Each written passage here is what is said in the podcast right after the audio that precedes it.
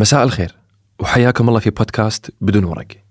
هذه الحلقة بمشاركة شركة ماي فاتورة التي تقدم خدمات وسائل الدفع التقنية في كل دول الخليج، وشركة أحمد كاكولي للأقمشة وتطبيق تطيب، وعيادة مسالك مركز متخصص في جراحة الكلى والمسالك البولية وأمراض العقم والذكورة. بوش لم يكن يعلم أن بن لادن سني وأن حسن نصر الله شيعي. تبي جهل أكثر من هذا؟ ترامب ما كان يعلم أن أمريكا عندها أكبر قاعدة عسكرية جوية في الشرق الأوسط وشمال أفريقيا، في قاعدة العديد في قطر. لما وقف ودعم وقف مع طرف ضد طرف في الأزمة الخليجية، مثل ما وثق في كتابي أزمة مجلس التعاون.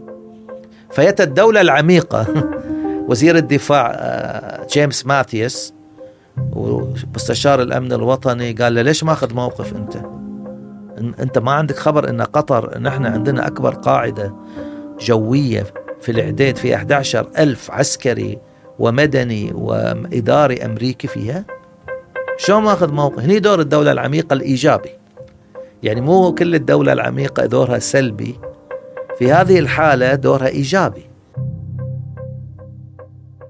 مساء الخير وحياكم الله في بودكاست بدون ورق. كيف استطاعت ثلاثة عشر مستعمرة أن تتحول إلى خمسين ولاية تهيمن وتسيطر على النظام العالمي العسكري والسياسي والاقتصادي؟ الولايات المتحدة، ما هي الولايات المتحدة وما هو النظام الفيدرالي؟ وما هي صلاحيات الرئيس وما هي صلاحيات الكونغرس؟ وغيرها من الأمور الرئيسية لفهم السياسة الأمريكية التي من خلالها ومن خلال مبادئ رؤسائها تتحول إلى سياسات خارجية. كيف كانت الولايات المتحدة قبل الحرب العالمية الثانية بسياستها الانعزالية، وكيف تحولت إلى سياسة مفتوحة على العالم وتشارك بشكل مباشر في المجتمع الدولي؟ الحرب الباردة، العلاقة مع الشرق الأوسط، العلاقة مع الكيان الصهيوني، والكثير من المفاهيم من خلال نقاشنا اليوم مع الدكتور عبد الله الشايجي فهمناها ووضحت لنا الكثير من الأمور. لذلك أتمنى لكم متابعة ممتعة. معكم فيصل العقل وهذا بودكاست بدون ورق. حياك الله دكتور. الله يحييك، أهلا وسهلا. الساعة المباركة عقب عناء طويل وإحنا نحاول نصيدك. اي والله بس أخيرا يعني. أخيرا أخيرا وأعتقد يعني صارت خيرة، لأن أعتقد اليوم في السنين الأخيرة شفنا هيمنة من قبل الولايات المتحدة سياسيا، هيمنة قوية وتصدير لثقافتها وقيمها والأمور وكثير من الأمور، لكن ما ندري شنو السياق العام اللي هم قدروا يوصلون لهذه المرحلة من القوة. فأنا يهمني اليوم أكتشف من الجذور الولايات المتحدة. بسم الله الرحمن الرحيم. أولا اسمح لي أن أشكرك على الدعوة، وأنا سعيد، وأول مرة أطلع في بودكاست، مع أنه وايد في كان طلبات على البودكاست بس انشغالات يعني وايد، وسفر ومؤتمرات ومحاضرات وإشراف على برامج ماجستير، ف فطبعا موضوع وايد مهم، وما شاء الله يعني سمعة برنامجك طاغية صايرة، وإحنا عيال كيفان بعد نمون على بعض كيفانيين.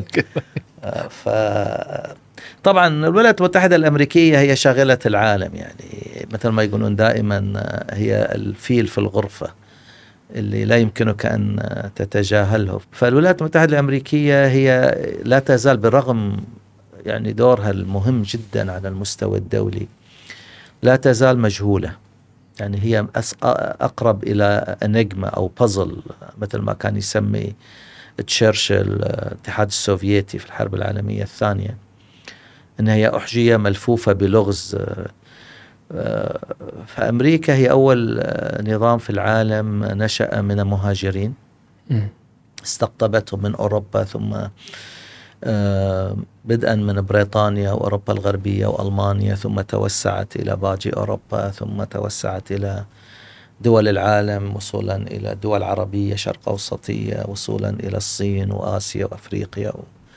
وأحضرت مئة وثمانين مليون من ال... من السليفز العبيد من أفريقيا بال... بالغصب يعني بال... بالقوة.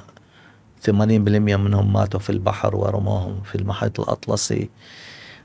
فأمريكا هي ما تسمي نفسها melting pot، يعني هي الوعاء الذي يذيب جميع الأعراق والأديان والمذاهب، ولكنها أيضا يعني نظام عجيب. يعني أول مثل ما قلنا أول نظام في العالم من المهاجرين، أول نظام في العالم أسس كيان ثلاثة عشر مستعمرة على الساحل الشرقي للولايات المتحدة، وأول كيان أيضا خبر الحرب والثورة ضد الإنجليز. وأطلقوا جملة مشهورة إلى اليوم لا تزال تردد، لأن البريطانيين فرضوا على الأمريكان ضرائب، فثاروا الأمريكان في بوسطن وألقوا ثلاث سفن شحنة شاي إنجليزي، ورددوا no taxation without representation، يعني لا يمكنك أن تفرض علينا ضرائب دون أن يكون لنا نواب ممثلون يشوفون وين رايحة لفلوسنا، فلوس الضرائب، ويشرفون على إنفاقها. فمن هنا ولدت فكرة أنه لا يمكنك أن تفرض ضرائب على شعبك إذا ما كان عندهم نواب يمثلونهم ويدافعون عنهم ويراقبون. وما كانوا ثلاثة عشر مستعمرة على الساحل الشرقي. الشرقي يعني من بوسطن، من ماساتشوستس، نيويورك، بنسلفانيا، نيو جيرسي، فرجينيا، دلوير، وصولا إلى جورجيا ولاحقا فلوريدا. هذه كانت أمريكا، ثلاثة عشر كولونيز مستعمرة على الساحل الشرقي، وبدأت الهجرة إليها في ماي فلاور من من بريطانيا وإيرلندا في ألف وستمائة وثمانية وأربعين، يعني في القرن السادس عشر سابع عشر. أمريكا أيضا أول دولة خبرت نظام الكونفدرالية، اللي هي قوة للمستعمرات وحكومة ضعيفة، وطبعا كان نظام فاشل لإحدى عشرة سنة. ثم صار الاجتماع المشهور في أعلنوا الثورة على الإنجليز في ألف وسبعمائة وأربعة وسبعين، وخاضوا حرب التحرير كما يسمى Revolutionary War، الحرب الثورية في ألف وسبعمائة وستة وسبعين، استقلوا، أعلنوا استقلالهم من طرف واحد، وبدأوا نظام كونفدرالي. ثم اجتمعوا في فيلادلفيا اللي كانت العاصمة الأولى لأمريكا، صح، وهي أكبر مدينة في ولاية بنسلفانيا اللي تعد من الولايات الرئيسية المهمة، وأعلنوا الدستور الارتيكل اوف كونفدريشن ثم الدستور، وكان أول دستور مكتوب في العالم. طبعا هذا إنجاز لأمريكا، يعني لأن الدستور هو عقد اجتماعي، وهم طبعا فروا صناع القرار أو ما يسمونهم الفاوندينج فاذرز، الآباء المؤسسون، معظمهم من بريطانيا وإنجلترا وإيرلندا لاحقا. كنت نوقف عند الدستور هنا دكتور، تسمح لي، هذا هو نفسه بيل أوف رايتس اللي يسموه؟ لا، بيل أوف رايتس هي أول عشرة تعديلات للدستور التي أضيفت لاحقا لاحقا اوكي. فالدستور سبعة عشر سبعة وثمانين ألف وسبعمائة وسبعة وثمانين ألف وسبعمائة وتسعة وثمانين اللي هو اول، يعني هو عقد اجتماعي مكتوبا، هذا اللي يميز الدستور الامريكي اللي هو ابو الدساتير، مو الدستور الفرنسي الامريكي. اول جمله في الدستور الامريكي أه تقول وي ذا بيبل، نحن الشعب، اللي اشتقت منها المادة السادسة في دستور دولة الكويت اللي تتكلم عن أن الشعب مصدر السلطات جميعها. الدستور الأمريكي أيضا أول دستور في العالم يضع ثلاثة أهداف: Life, Liberty, Pursuit of Happiness، حق الحياة، حق الحرية، حق السعي نحو السعادة. ما في دستور في العالم يتكلم عن حقك أن تكون سعيدا، لأنهم جايين من خلفية أوروبية قمعية. اللي صنعوا الدستور أو الآباء المؤسسون the founding fathers بسيطرة الملكية والكنيسة، فهم جايين إلى أمريكا عالم جديد، لا يثقون بالملكية ولا يثقون بالكنيسة. فأمريكا أيضا أول دولة علمانية تفصل الدين وتبعده عن أي تدخل في شؤون الحكم أو النظام الإداري والسياسي والاقتصادي. ولهذا السبب يعني إلى اليوم في أمريكا ممنوع تضع أي إشارة في المدارس الحكومية وهي بالعشرات الآلاف في الفصول الدراسية في المدارس أو أن تتكلم عن أمور دينية. فهذا أول أيضا دولة عندها هذا النظام، وعندها نظام الثورة، المهاجرون، الثورة، التحرر، الدستور، النظام الكونفدرالي الفاشل، النظام الفيدرالي الناجح. شو الفرق بين الفيدرالي والكونفدرالي دكتور؟ إذا بنعرف الكونفدرالية هي أن يعني أركان الدولة، الولايات في الدولة مثل أمريكا ثلاثة عشر كولونيز عندهم قوة أقوى من قوة الدولة المركزية. دولة مركزية ضعيفة ويعني الولايات قوية، يعني ما تدفع ضرائب للحكومة، ما ترسل قوات للجيش، لا تقوم بأعمال، يعني الحكومة المركزية هشة ضعيفة ما عندها قدرة لا تجمع فلوس ولا تؤسس جيش ولا يكون عندها قدرة على أن تمثل الأمة. فهذا النظام الكونفدرالي مثل اللي عندنا في مجلس التعاون الخليجي، يعني هو هي كونفدرالية خليجية، لأن ما عندنا حكومة مركزية خليجية، ما عندنا كل دولة مستقلة بذاتها. يجمعنا مجلس التعاون، مجلس التعاون قوته مجامعة الدول العربية، نفس الشيء كونفدرالية عربية، إن المركز يكون تابع للأطراف. بينما الفيدرالية لا، الفيدرالية هي حكومة مركزية قوية تمثل الولايات، وهذا كان سبب أساسي لخلاف حاد داخل المؤسسون الفاوندينج فادرز الثلاثة وخمسين المؤسسون الأوائل، إن شنو علاقة الحكومة المركزية اللي لاحقا انتقلت إلى نيويورك ثم إلى واشنطن في ألف وثمانمائة، شلون تبتكون العلاقة بين المركز وبين الولايات الثلاثة عشر، لأن في ذلك الوقت الولايات الثلاثة عشر ما ما تبي تتنازل عن سيادتها وصلاحياتها ونفوذها وقوتها، ولكن لا يمكنك أن تكون دولة مركزية قوية إلا إذا كنت أنت تترك الولايات تدير شؤونها الداخلية من ضرائب للولاية. فالمواطن الأمريكي اليوم يدفع ضرائب مرتين، يدفع للولاية اللي هو يشتغل فيها في تكساس مثلا أو في كاليفورنيا أو في نيويورك، أو ويدفع ضرائب للفيدرال جوفرمنت، للحكومة الفيدرالية. الحكومة الفيدرالية حسب البيل أوف رايتس اللي اعتمدت في سبعة عشر واحد وثمانين أه، تعطي صلاحيات واسعة للولاية تدير أمورها الداخلية كلها، من تنظيم الإدارة، من في على مستوى الولاية يوجد تكرار على مستوى الحكومة الفيدرالية. يعني عندنا الرئيس، رئيس السلطة التنفيذية في أمريكا يقابل الجوفرنر المحافظ الحاكم، آه، وعندنا على مستوى المدينة والكاونتي عندنا المير. فعندنا ثلاثة تقسيمات، المير هو المختار نقدر نقول، ولا المير هو العمدة العمدة ها؟ وعندنا مجلس بلدي اللي هو السلطة التنفيذية التنفيذية وعنده أيضا منتخبين، جميعهم منتخبين يديرون. فعلى مستوى المدينة مثلا أروح أنا أجدد الليسن، ما في وزارة داخلية بأمريكا. بأمريكا وزارة داخلية ما لها شغل، ما لها شغل بالباركس، بالمنتزهات، بالتنقيب عن النفط، التنقيب عن الغاز، ما لها شغل وزارة داخلية. باسبورك تطلع من وزارة الخارجية بأمريكا، مو وزارة داخلية. وزارة داخلية ما لها أي دور بأمريكا، مو مثلنا هني منتشرة في كل شيء. تطلع ليسن تروح دي ام في ديبارتمنت، يعني إدارة المركبات.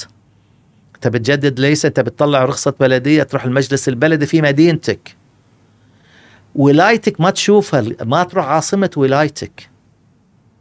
وكل ولاية مثل الكونغرس الأمريكي رئيس يدير السلطة التشريعية بمجلسي النواب والشيوخ، يقابل في الولاية مجلس تشريع الولاية، يعني الكونغرس أوف ذا ستيت، في مجلس نواب وفي مجلس شيوخ. ويقابل أيضا في المدينة المجلس البلدي اللي هو يدير شؤون ويحاكم ويحاسب المير. فمن هذا المنطلق قسمت أمريكا إداريا إدارة الدولة بشكل بروفيشنال مهني. الولايات لم تشعر بأنها فقدت سيادتها، فالجوفرنر يصدر أحكام بالإعدام أو يسامح. الجوفرنر يعرض للشعب خطاب عن وضع الولاية. المجلس النواب ينتخب في الولاية، مجلس الشيوخ ينتخب في الولاية، الولاية تقرر هل ستجيز الإجهاض أو لا تجيز الإجهاض، تشرف على الانتخابات الرئاسية والكونغرس الأمريكي وكونغرس الولاية. فتوزيع بيرفكت يعني متميز لخمسين ولاية أمريكا. على خليني صاحب معلومة، وايد ناس عندهم معلومة خاطئة، لأن أمريكا بالفعل لا تزال لغز للكثير. يعني وايد ناس ما يعرفون أن واشنطن هي العاصمة. شنو يعني واشنطن دي سي؟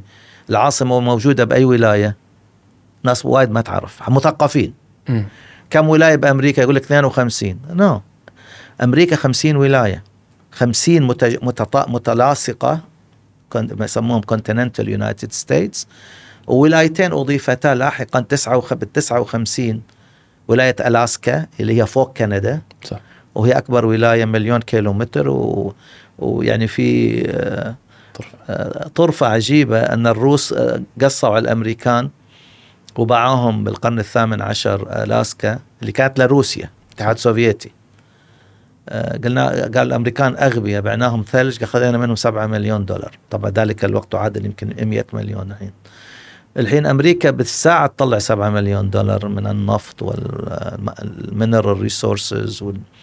ولاية رائعة جدا بس حيل بعيدة، يعني يعني منها مضيق بيرينج آه تقدر تشوف آه روسيا م. في أقصى الشمال الغربي. مضيق بيرينج يفصل بين الولايات المتحدة الأمريكية بألاسكا والاتحاد السوفيتي حاليا. آه وفي عام ستين أضيفت ولاية، انضمت ولاية هاواي اللي كانت المقر الأسطول المحيط الهادي للولايات المتحدة الأمريكية، واللي طبعا كانت سبب دخول أمريكا الحرب العالمية الثانية، عندما ارتكب اليابانيون أكبر وأفدح خطأ استراتيجي في حياتهم بقصفهم آه بيرل هاربر وقتل فوق ألفين وأربعمئة بحار أمريكي، فما اضطر أمريكا إلى دخول الحرب. لأن الدستور الأمريكي يعطي صلاحيات لرئيس الدولة، رئيس الجمهورية. أمريكا أيضا أول دولة جمهورية في العالم. م. أمريكا إذا ريبابليك ترى دولة جمهورية، مو دولة جمهورية جمهورية عفوا.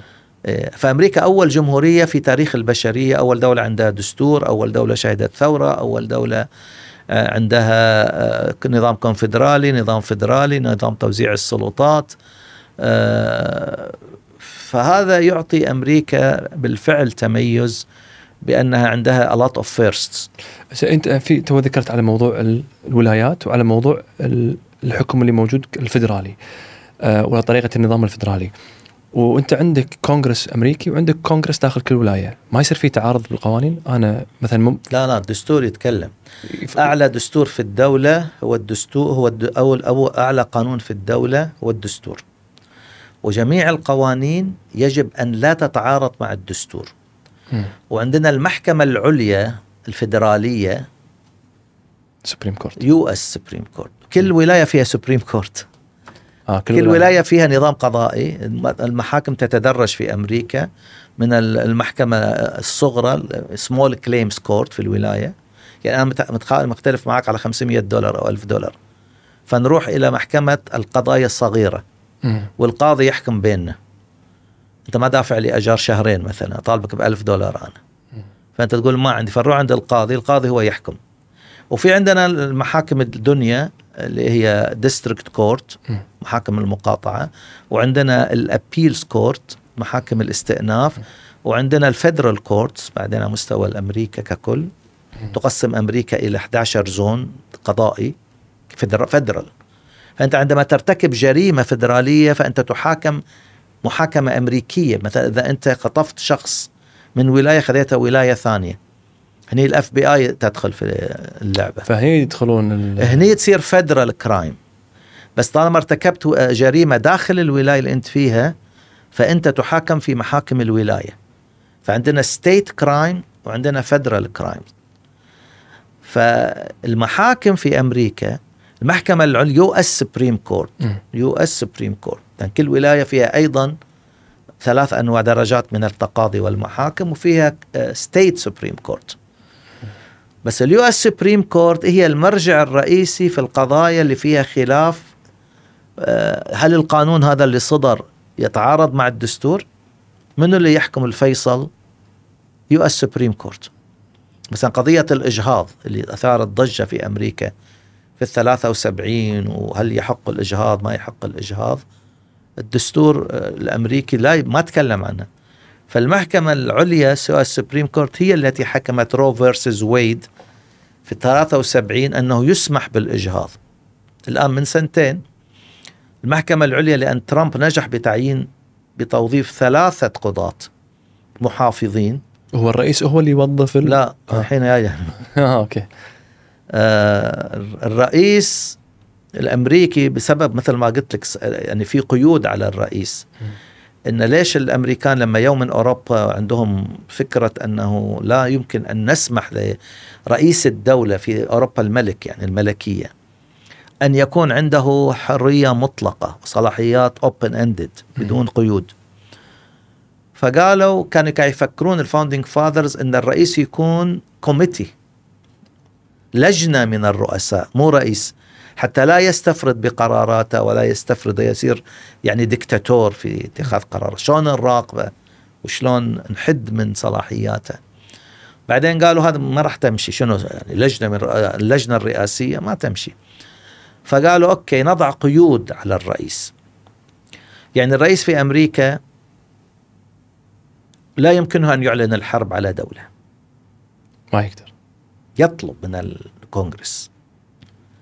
الرئيس الأمريكي ما يقدر يعين وزير ولا سفير ولا وكيل وزارة ولا وكيل مساعد، مو يصدر مرسوم خلص، لا، الرئيس يرشح nominates، أبي رشح فلان جون سميث وزير دفاع،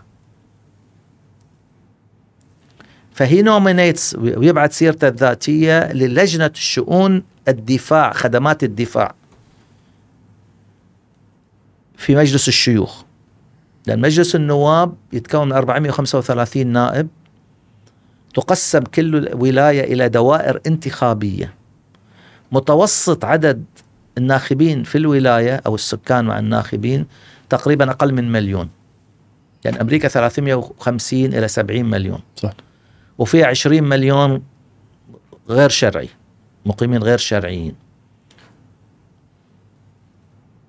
فلجنة الشؤون الدفاع بمجلس الشيوخ، مجلس الشيوخ يتكون من يعني هني صار في صراع في بالدستور إن في ولايات كبيرة ولايات صغيرة، شلون الولايات الصغيرة تبتحافظ على حقوقها؟ تأكلها الولايات الكبيرة مثل فرجينيا مثل نيويورك لنيو جيرسي لدلاوير للولايات الصغيرة. فقالوا مجلس النواب يمثل الشعب، انت كم مليون عندك في ولايتك؟ كل نص مليون مثلا يحق لهم نائب. الحين كاليفورنيا أكبر ولاية بأمريكا عدد سكان ثلاثة وخمسين، فيها فوق الأربعين مليون، فيها ثلاثة وخمسين نائب. ولاية مثل ألاسكا أو ويومينغ واحد، نص مليون فيها أو أقل من مليون، نائب واحد. مم. هذا أرض الولايات الكبيرة. قال أوكي فير، يعني هذا عدل، أوكي زين. الولايات الصغيرة قالوا نحن يعني رح نهمش، ما لنا أي دور، شلون يعني الولايات الكبيرة تأكل كل؟ قالوا لا، بمجلس الشيوخ مهما كانت الولاية صغيرة أو كبيرة، لو فيها أربعين مليون أو فيها مليون، كل ولاية يمثلها تو سنترز، عضوان في مجلس الشيوخ. بما عندنا خمسين ولاية فعندنا مئة سنتر. الآن في بوش صار لسنوات إن واشنطن دي سي تصير ولاية، لأن واشنطن دي سي هي العاصمة، وهي اقتطعت من عشرة أميال من فرجينيا مربع وعشرة أميال من ماريلاند، ولايتين متجاورتين، فخذوا منهم الفدرال جوفرمنت عشرة مايل سكوير مايلز عشرة سكوير مايلز، وصارت العاصمة واشنطن، حتى ولا ولاية تتفاخر وتدعي أن العاصمة عندي أنا. ويمثلها ثلاثة ممثلين وليس نواب في مجلس النواب، representatives. لهذا السبب لما نشوف الانتخابات الرئاسية الأمريكية نرى أن المجمع الانتخابي يتكون من عدد مماثل للنواب اللي هو أربعمائة وخمسة وثلاثين زائد مئة سنتر، صاروا كم؟ خمسمائة وخمسة وثلاثين زائد ثلاثة ممثلين عن عن مقاطعة كولومبيا واشنطن العاصمة، صاروا خمسمائة وثمانية وثلاثين. ما بيقدش بتعقيدات ال... إيه بس عشان يمر القانون لازم يمر على المجلسين، صح؟ طبعا. والحين إذا أنا بيب إذا قد... لا بس أنا خلني أخلص آه. أوكي أوكي. صلاحيات الرئيس. أيوة. فهني ال خمسمائة وثمانية وثلاثين انتخابات الرئاسية الأمريكية معقدة بشكل مو طبيعي، نظام أنتيكي هذا، لأن مو مهم كم مليون صوت تجيب الانتخابات الرئاسية. يعني يعني هيلاري كلينتون جابت ثلاثة مليون صوت أكثر من ترامب بس خسرت الرئاسة. آه ليش؟ آل غور مثلا في الألفين جاب نص مليون صوت أكثر من بوش الابن بس خسر الرئاسة، لأن ما جاب الميتين وسبعين اللي هو خمسمائة وثمانية وثلاثين divided by two plus one. ولك هذا موضوع آخر ما بشوش ال... لا لا لا عادي، هذا راح نوصل له لما ايه. نتكلم عن انتخابات آخر. إيه لا هذا معقد يعني. ايه. حل حل حل قط... مع... بس أنا, أنا خلني أخلص. أنا قطعتك ترى مكان على الثلاث الثلاثة اللي وض... اللي وظفهم اللي عفوا اللي حطهم ترامب الثلاث. إيه لا يعني بس أبغى أصل لك أنا. م. فالرئيس لا يعني الرئيس الولايات المتحدة الأمريكية لا يعين القي... القيادات في السلطة التنفيذية، سواء كانوا وزراء، نواب وزراء، مساعدين وزراء، أو كانوا مدراء الوكالات الفيدرالية مثل ال إف بي آي، مثل ال سي آي إيه، مثل ال إن آي سي، إف إيه إيه، إف سي سي. يعني كهذيل كلهم لازم يروح إلى اللجنة المختصة في مجلس الشيوخ، واللجنة مكونة من أعضاء من الحزبين، تجيبهم تستجوبهم تناقشهم تناقضهم و... ثم تصوت. اللجنة فيها يمكن خمسة وثلاثين ستة وعشرين ثمانية، لازم يكون رقم مفرد، لأن في التصويت إذا لازم يكون فرق صوت. يعني مثلا خمسة عشر صوتوا مع ثلاثة عشر أو أو اثنا عشر صوتوا ضد، والحزب اللي عنده أغلبية يكون عدد النواب ممثلين بمجلس الشيوخ أكثر في اللجنة من الحزب اللي مو بالر... مو بالأغلبية. م. يعني مثلا الآن مجلس الشيوخ سيطر عليه الديمقراطيين، فهم الأغلبية في جميع اللجان، ويرأس اللجنة سنتر من الحزب الديمقراطي. فإذا الرئيس ديمقراطي فما عنده مشكلة يمرر مرشحينه، وبالعكس صحيح إذا ما إذا هو عنده أقلية، الرئيس حزبه أقلية في مجلس في اللجان والمج في المجلس واللجان، فراح يكون عنده صعوبة أن يمرر. ولكن بالعادة ما في رفض، يعني تسعين بالمئة من المرشحين يمرون. فلما يعدي من لجنة المتخصصة مثلا وزير الخارجية ترشيحه يذهب إلى لجنة الشؤون الخارجية، وزير الدفاع لجنة خدمات الدفاع، وزير الصحة لجنة الصحة والأمور الإنسانية، وهكذا. ثم يذهب إلى الكونغ إلى مجلس الشيوخ ككل المئة سناتورز، ولازم يمر بواحد وخمسين صوت من الموج... من المينيمم، يعني خمسين بالمئة بلس واحد، ثم يقسم اليمين، ثم يصبح الوزير. فهو يبقى وزير مرشح يعني نومينيت، ثم يصير رئيس. فنفس الشيء بالقضاة المحكمة العليا، اليو اس فيدرال جوفرمنت. قضاة المحكمة العليا الفيدرالية يرشحهم الرئيس إذا فرغ المنصب. مشكلة اليو اس سبريم كورت أنها أيضا نظام أنتيكي، يعني عندما يرشحك الرئيس وتروح لجنة القضاء جوديشيري كوميتي ويتم استجوابك ويتم امتحانك ويتم بهدلتك أحيانا، ثم تنجح وتعدي تروح إلى المجلس ككل الشيوخ، إذا حصلت على خمسين بالمئة زائد واحد تصبح جاستس. الباقي قضاة. هذا جاستس يعني القاضي الأعلى، هم تسعة منتخبين، ولكن مشكلتهم أن منتخبين مدى الحياة، متى ما قدموا استقالتهم ما هم إما يموت أو يستقيل حتى لو بلغ من العمر عتية. يعني لو عمره تسعين سنة ما تقدر تشيله خلاص، إلا باي إمبيتشمنت. إذا ارتكب يعني تجاوزات، ومثل الرئيس ترامب مرتين تعرض للإمبيتشمنت ونجا منها، لأن الجمهوريين ما عندهم أو الديمقراطيين ما عندهم سبعة وستين صوت. لازم لعزل المسؤول في الفيدرال جوفرمنت يكون عندك خمسين بالمئة زائد واحد يقدمون لائحة الاتهام ضد الرئيس أو نائب الرئيس أو قاضي بالمحكمة العليا أو قاضي بالمحكمة الفيدرالية، أي منصب فيدرالي، ثم يرفع إلى مجلس الشيوخ، ومجلس الشيوخ يتحول إلى جوري وقاضي، إلى لجنة محلفين وإلى قاضي.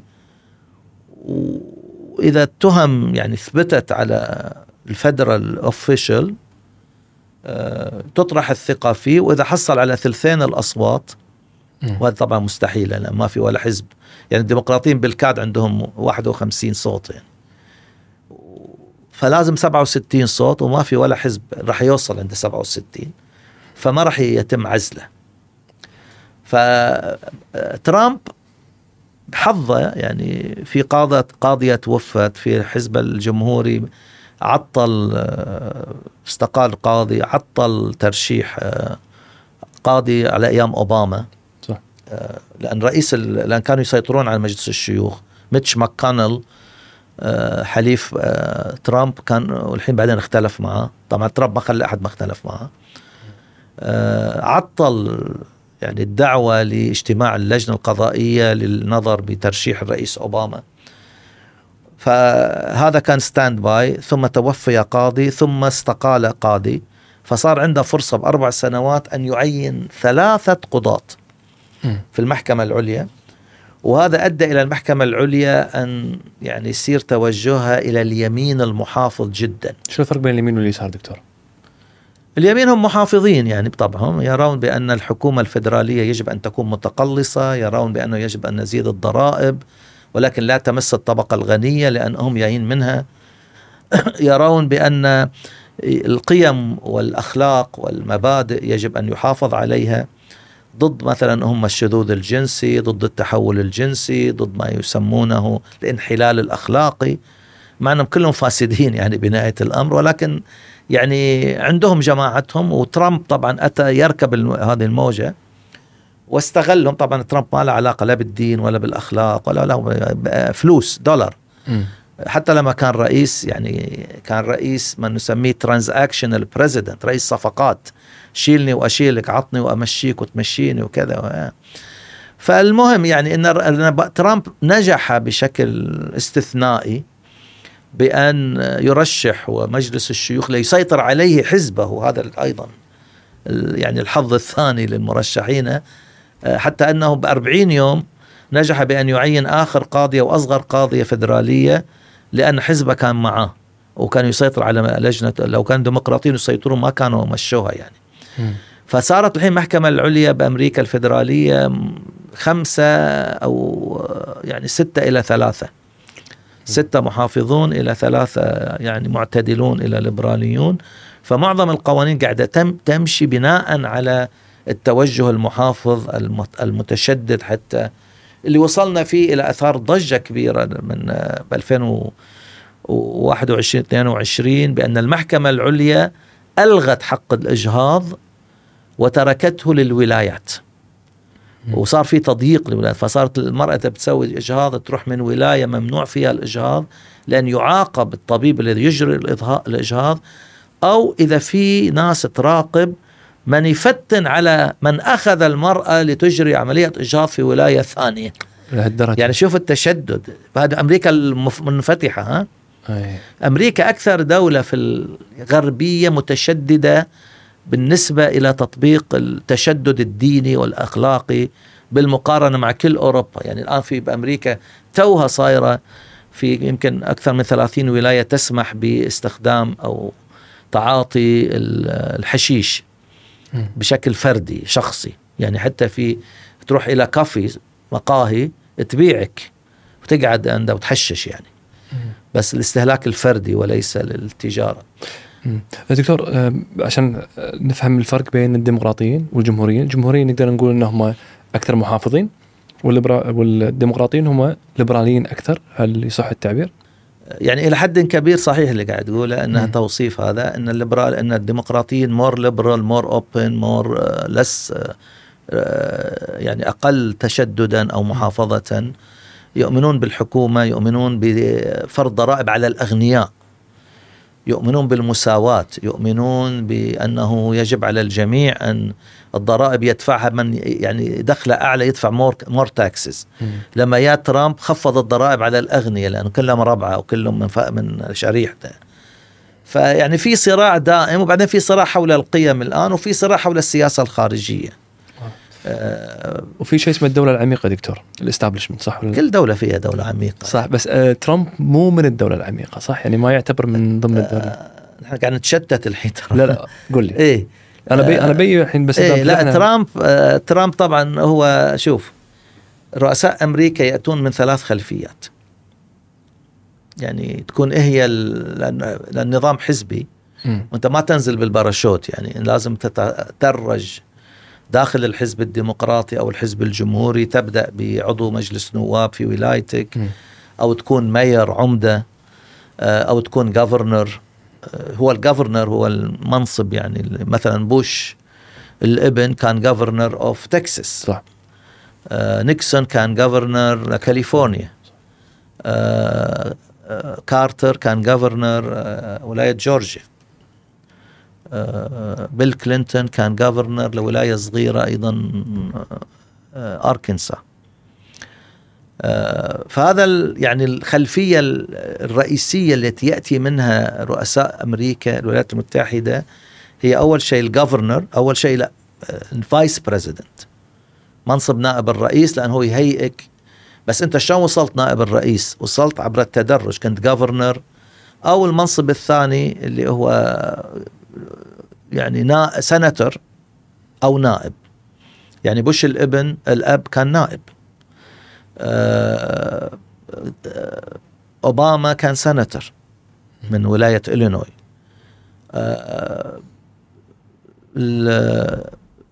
فورد كان نائبة لنيكسون لما استقال, الرئيس الوحيد اللي استقال بالأربعة وسبعين نيكسون, ووترغيت ووترغيت ثلاثة وسبعين أربعة وسبعين.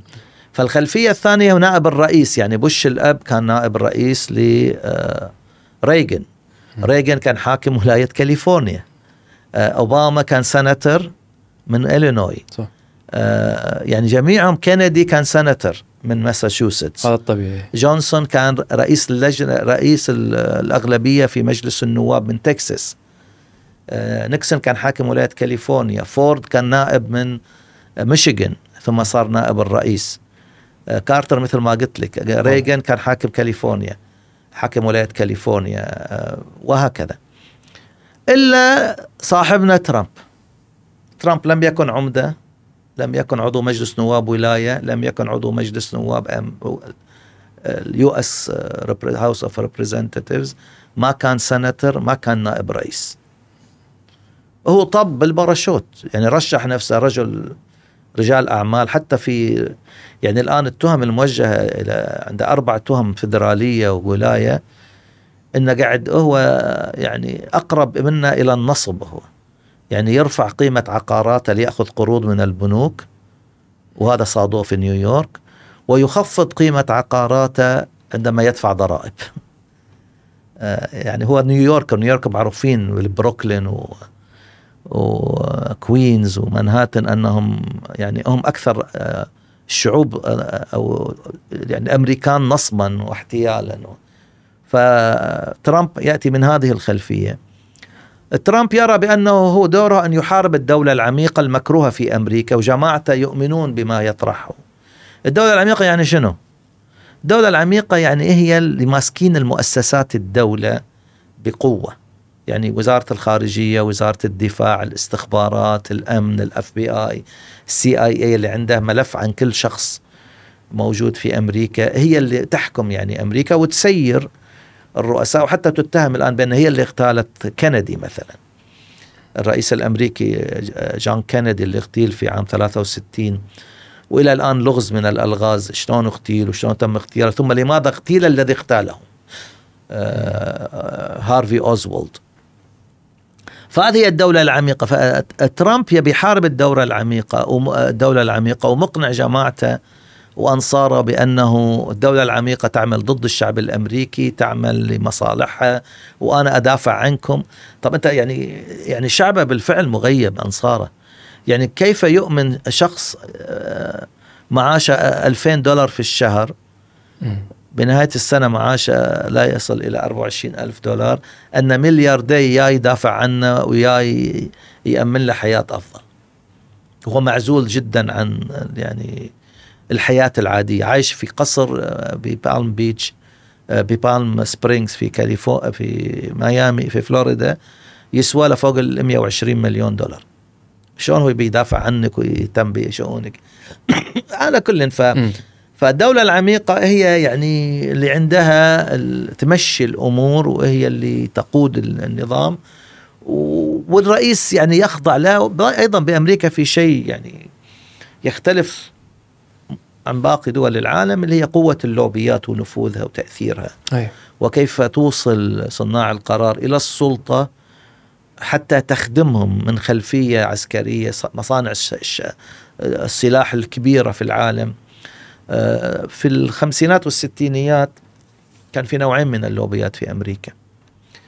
النوع الأول نسميهم سيفن سيسترز، الشقيقات السبعة، واللي هي شركات النفط العملاقة مثل تكساكو، كونوكو، فيليبس، إكسون، موبايل.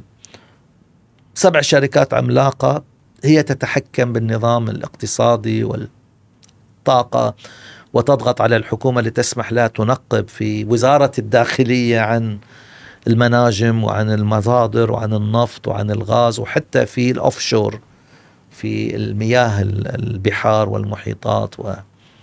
فهذا المتنفذين يمولون الحملات الانتخابية للرئيس ولنائب الرئيس وللنواب اللي يعني يميلون لهم، حتى لا يعني يصدروا قوانين تقيد أنشطتهم وبالتالي أرباحهم وإنتاجهم للنفط. لأن أمريكا مو الدولة اللي تنتج النفط مثلنا، ومو الدولة اللي تصنع السلاح، دولة ما لها شغل. دولة بأمريكا تشتري النفط منهم، البنزين والغاز، وتشتري السلاح منهم، من غريب ايه مثل ماكدونالد دوغلاس وريثيون وبوينغ وشركات العملاقة هذه اللي قاعد تبيع سلاح للعالم، بما في أمريكا زبون. أكبر زبون أمريكا، الحكومة الأمريكية. فهي مش مش أمريكا نفسها اللي تصنع السلاح. برايفت سيكتور، أمريكا كلها برايفت سيكتور. خمسة وتسعين بالمئة من الأمريكان يشتغلون في القطاع الخاص في الخدمات، خمسة بالمئة فقط، عكسنا، ها عكس دول الخليج. نحن خمسة وتسعين بالمئة يشتغلون عند حكومة في الكويت وفي دول الخليج، وخمسة بالمئة يشتغلون في القطاع الخاص. أمريكا لا، أمريكا القطاع الخاص هو المسيطر على على التجارة والسيرفيسز والخدمات والبنوك والجامعات والمدارس والمنتزهات والتوظيف، كله القطاع الخاص. فس أمريكا يعني في وايد مغالطات عن أمريكا. لسه قلت لك ما في أحد يعني معظم الناس مو فاهمين أمريكا. صح. ولكن أمريكا تضع شروط على بيع السلاح. فلما الكويت بتقدم شراء صفقة إف ستة إف ثمانية عشر فلازم تعرض على الحكومة الأمريكية الصفقة وتوافق عليها البيت الأبيض ووافق عليها وزارة الخارجية، وتشترط أن هذا السلاح ما يكون متطور حتى لا يهدد التفوق التقني والأج على إسرائيل، وأن لا يتم استخدامه إلا في الأغراض العسكرية، وأن لا يتم إقراضه أو إعطائه لدولة أخرى إلا بموافقة أمريكا. بينما إسرائيل عندها الحرية تعمل ما تريد. يعني أمريكا لو بالفعل تبي تضغط على إسرائيل، ممنوع استخدام سلاحي لقصف المدنيين، نقطة على السطر. أمريكا تبيع إسرائيل، تعطي إسرائيل ثلاثة فاصلة ثمانية مليار دولار في السنة، تأخذها إسرائيل وتشتري فيها سلاح أمريكي من شركات الأسلحة اللي أمريكا توافق عليها. م. يعني تعيدها من شيسها. فلك أمريكا تقدر تقول لإسرائيل you are not allowed to use our يو إس made weapons to bomb civilian targets. لكن أمريكا لا تجرؤ أن تقول ذلك. ليش؟ لوبيات. بدأ اللوبيات. لوبيات. أيباك أقوى لوبي في العالم. يتحكم بالسياسة الخارجية الأمريكية للشرق الأوسط. American Israeli Public Affairs Committee. يحج له كل مارس بمؤتمر السنوي جميع القادة الأمريكان من الرئيس إلى النائب. لما يعملون حملتهم الانتخابية. شوف الحين مثلا رشيدة طليب. نائبة المسلمة الفلسطينية من أصول فلسطينية الوحيدة في مجلس النواب. انتخبت مرتين عن ولاية ميشيغان. ولاية ميشيغان في بعض دائرتين فيها في ديربورن وقرب ديترويت وايد فيها مسلمين يمنيين وعراقيين ولبنانيين وعرب و... وهي ناشطة كانت و... ففازت مع أن ترامب هاجمها بشدة واتهمها بالإرهابية. فرشيدة طليب مزعجة لهم لللوبي الإسرائيلي. شلون يبون يكسرونها؟ نزلوا واحد, واحد ملياردير موالي لهم نزل مرشحة تنافسها في انتخابات نوفمبر القادم وخصص لها عشرين مليار دولار. مليار؟ آه مليون مليون, إيه؟ مليون سوري. عشرين مليون دولار لحملتها الانت... طبعا هذا يخالف القانون الاف اي سي لأن القانون الفيدرالي الأمريكي يحدد مبلغ معين يمكنك أنت تتبرع فيه كمواطن أمريكي لمرشح سواء كان رئيس كان سناتور كان كونغرسمان. فشوف القوة. في نائب من كنتاكي مثلا انتقد إسرائيل بشدة على حربها في غزة فبهدلوه شرشحوه شنوا حملة إعلامية ضده. هذا supporting terrorism هذا مجرم هذا داعم الإرهاب داعم الإرهابيين لأنه تجرأ فقط انتقد الوحشية إسرائيل في قصفها للمدنيين في غزة. فهني قوتهم تأتي من نفوذهم من هيمنتهم من بلطجتهم ولهذا السبب يخشاهم الجميع.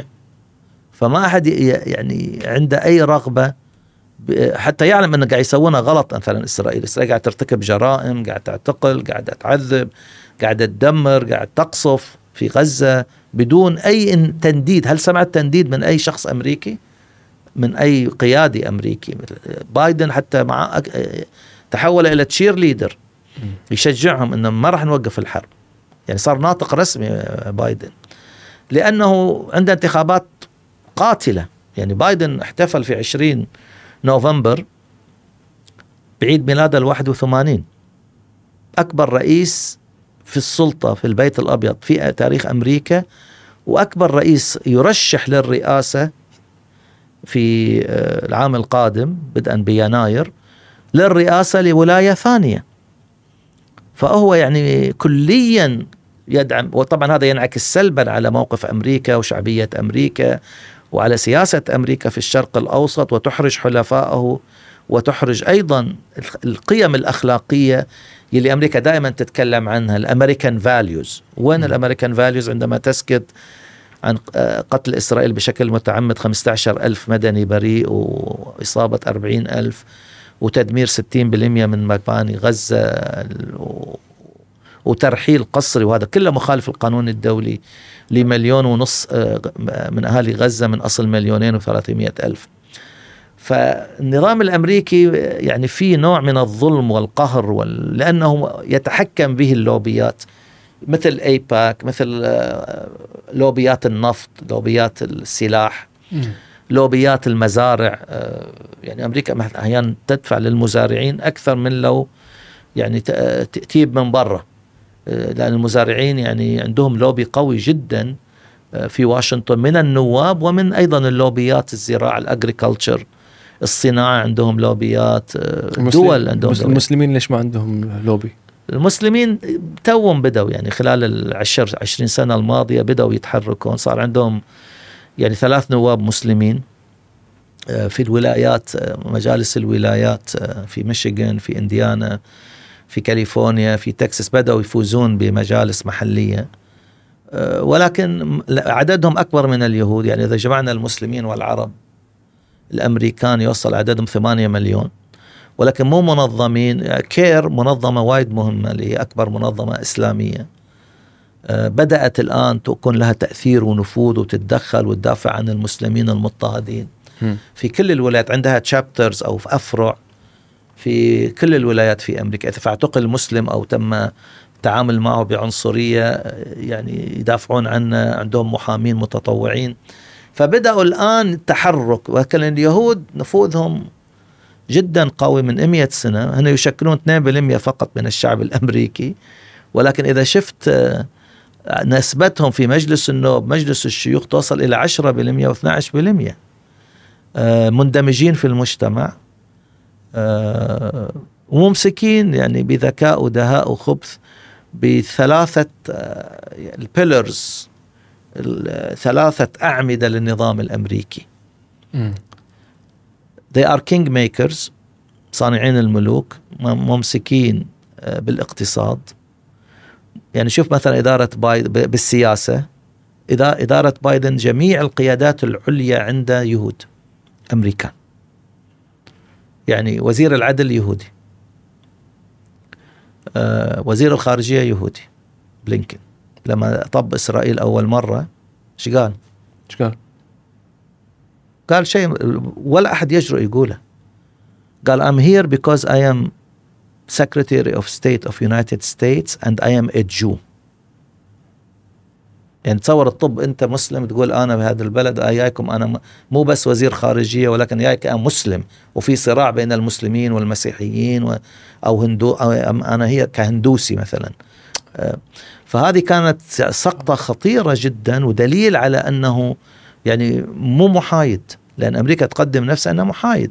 فأنت لما تطب إسرائيل وهي حرب وتدمر غزة وتقتل الأبرياء وتقول I am here as a Jew بعد، يعني فضحت نفسك أنت فضيحة. قيادات كبيرة بالبيت الأبيض من اليهود، ونواب الوزراء، نائب نائب السي نائب رئيس السي آي إيه يهودي، يعني في لستة. مديرة الاستخبارات الوطنية اللي هي أعلى جهاز استخبارات، يشرف على ستة عشر جهاز استخبارات في أمريكا، إيفريل هينز أول امرأة تستلم هذا المنصب اللي هو يعني فوق السي آي إيه، سي آي إيه تحته يهودية. ف... فما تلومهم في موقفهم الحق، لا بلا ألومهم، لا, لا أقصد ما تلومهم موضوعيا، ما قصدي ما تلومهم أخلاقيا. يلامون يعني إن شلون هذول two percent of the population عندهم النفوذ الهائل، ماسكين الاقتصاد. ليمان براذرز مثلا مؤسسة ضخمة جدا، هي لسبب كانت الأزمة الاقتصادية ب ألفين وثمانية، يهودية يعني يهود ماسكينها. شركات الاستثمار الكبيرة من خلفية يهودية، النظام الاقتصادي، النظام السياسي، أعضائهم وايد يعني متنفذين في مجلس النواب مجلس الشيوخ، وأيضا ماسكين الإعلام، الإعلام الأمريكي أي بي سي أم بي سي سي بي اس سي. أنا نشوف الحين سي إن إن كل مراسلين الموجودين بإسرائيل جميعهم يهود، وعلى رأسهم ويلف بليتزر اللي هو يقول أنا أبوي نجا من الهولوكوست وراح جار ويلف وزار أشويتس في بولندا مكان حرق هتلر لليهود. فلهذا السبب يعني لازم يكون عند العرب والمسلمين في أمريكا نشاط أكبر، حضور أقوى، لأن أمريكا ما راح تتزحزح عن موقفها الداعم لإسرائيل طالما هذه التركيبة موجودة، والتركيبة متجذرة. وأنت ما راح توصل للكونغرس ولا للبيت الأبيض إذا عندك مواقف أو تصريحات ينبشونها لك من خمسين سنة انتقدت فيها ولو بشكل عابر م. إسرائيل، فما راح ينسونها لك، خاصة بوجود اليوتيوب ووسائط التواصل الرقمية السوشيال ميديا. فما راح تنجو أنت من من الفضيحة، أو ينزلون شخص ضدك يكسرك أو يسحب منك البساط، مثل ما راح يصير مع رشيدة طليب في نوفمبر القادم. توقع ممكن تخسر دكتور؟ طبعا يعني مو مستبعد، لأن لأن هي صوت مزعج. يعني حتى هددت في فيديو بايدن، قالت له we will remember in November ألفين وأربعة وعشرين على موقفك المتخاذل والداعم لإسرائيل. ف... فالوضع صعب جدا، لكن يسمون هذه ديمقراطية، هذه ديمقراطية اللي أسميها أنا اللي فيها بلطجة وفيها وفيها إذلال وفيها خبث، لأنك إذا أنت ضد هذا الطرف أو هذه الدولة وعلى رأسها إسرائيل فأنت سيعمدون بشكل أساسي لطلع فضايحك ونبش ماضيك، والدولة العميقة تساعدهم، يطلع عنك أن أنت مثلا اعتقلت على مخدرات أو خيانة جنسية أو يعني يعني الواحد طبيعته غلط كإنسان، بس هم يطلعون لك كل شيء خلاص. إيه. إيه. فلهذا السبب ديمقراطية، لهذا السبب كتب كتاب بالثمانينيات عن النظام الديمقراطي الأمريكي، the democracy that money the best democracy that money can buy، الديمقراطية الأفضل التي يتم شراءها بالأموال. وطبعا هذه نسبة أو, أو إسقاط مهم لتأثير ونفوذ اللوبيات في أمريكا اللي هي مو رسمية، هي تشكل يعني الجهة غير الرسمية في النظام السياسي الأمريكي اللي لها نفوذ وتأثير جدا خطير ومدمر على سمعة والنظام الأمريكي في أمريكا. والآن مثلا في قوانين إن بعد ما تستقيل أو تخلص فترتك في في كعضو مجلس نواب أو عضو مجلس شيوخ عليك أن تنتظر عدة سنوات قبل أن تتحول إلى لوبيست، ولازم تسجل نفسك إن أنت لوبي تمثل هذه الحكومة. يعني أنت بتنطلع مو سيدة، يعني السنة هذه قررت أن لا ترشح أنت لمنصبك تحافظ، لأن تسعين بالمئة تقريبا من النواب والشيوخ يضامنين إعادة انتخابهم. طبعا مكلف جدا ترشح للانتخابات مجلس النواب مجلس الشيوخ في أمريكا، عندنا أربعمئة وخمسة وثلاثين نائب، الأغلبية بسيطة، فرق عشر أصوات أو عشر مقاعد بين حزب الجمهوري وحزب الديمقراطي.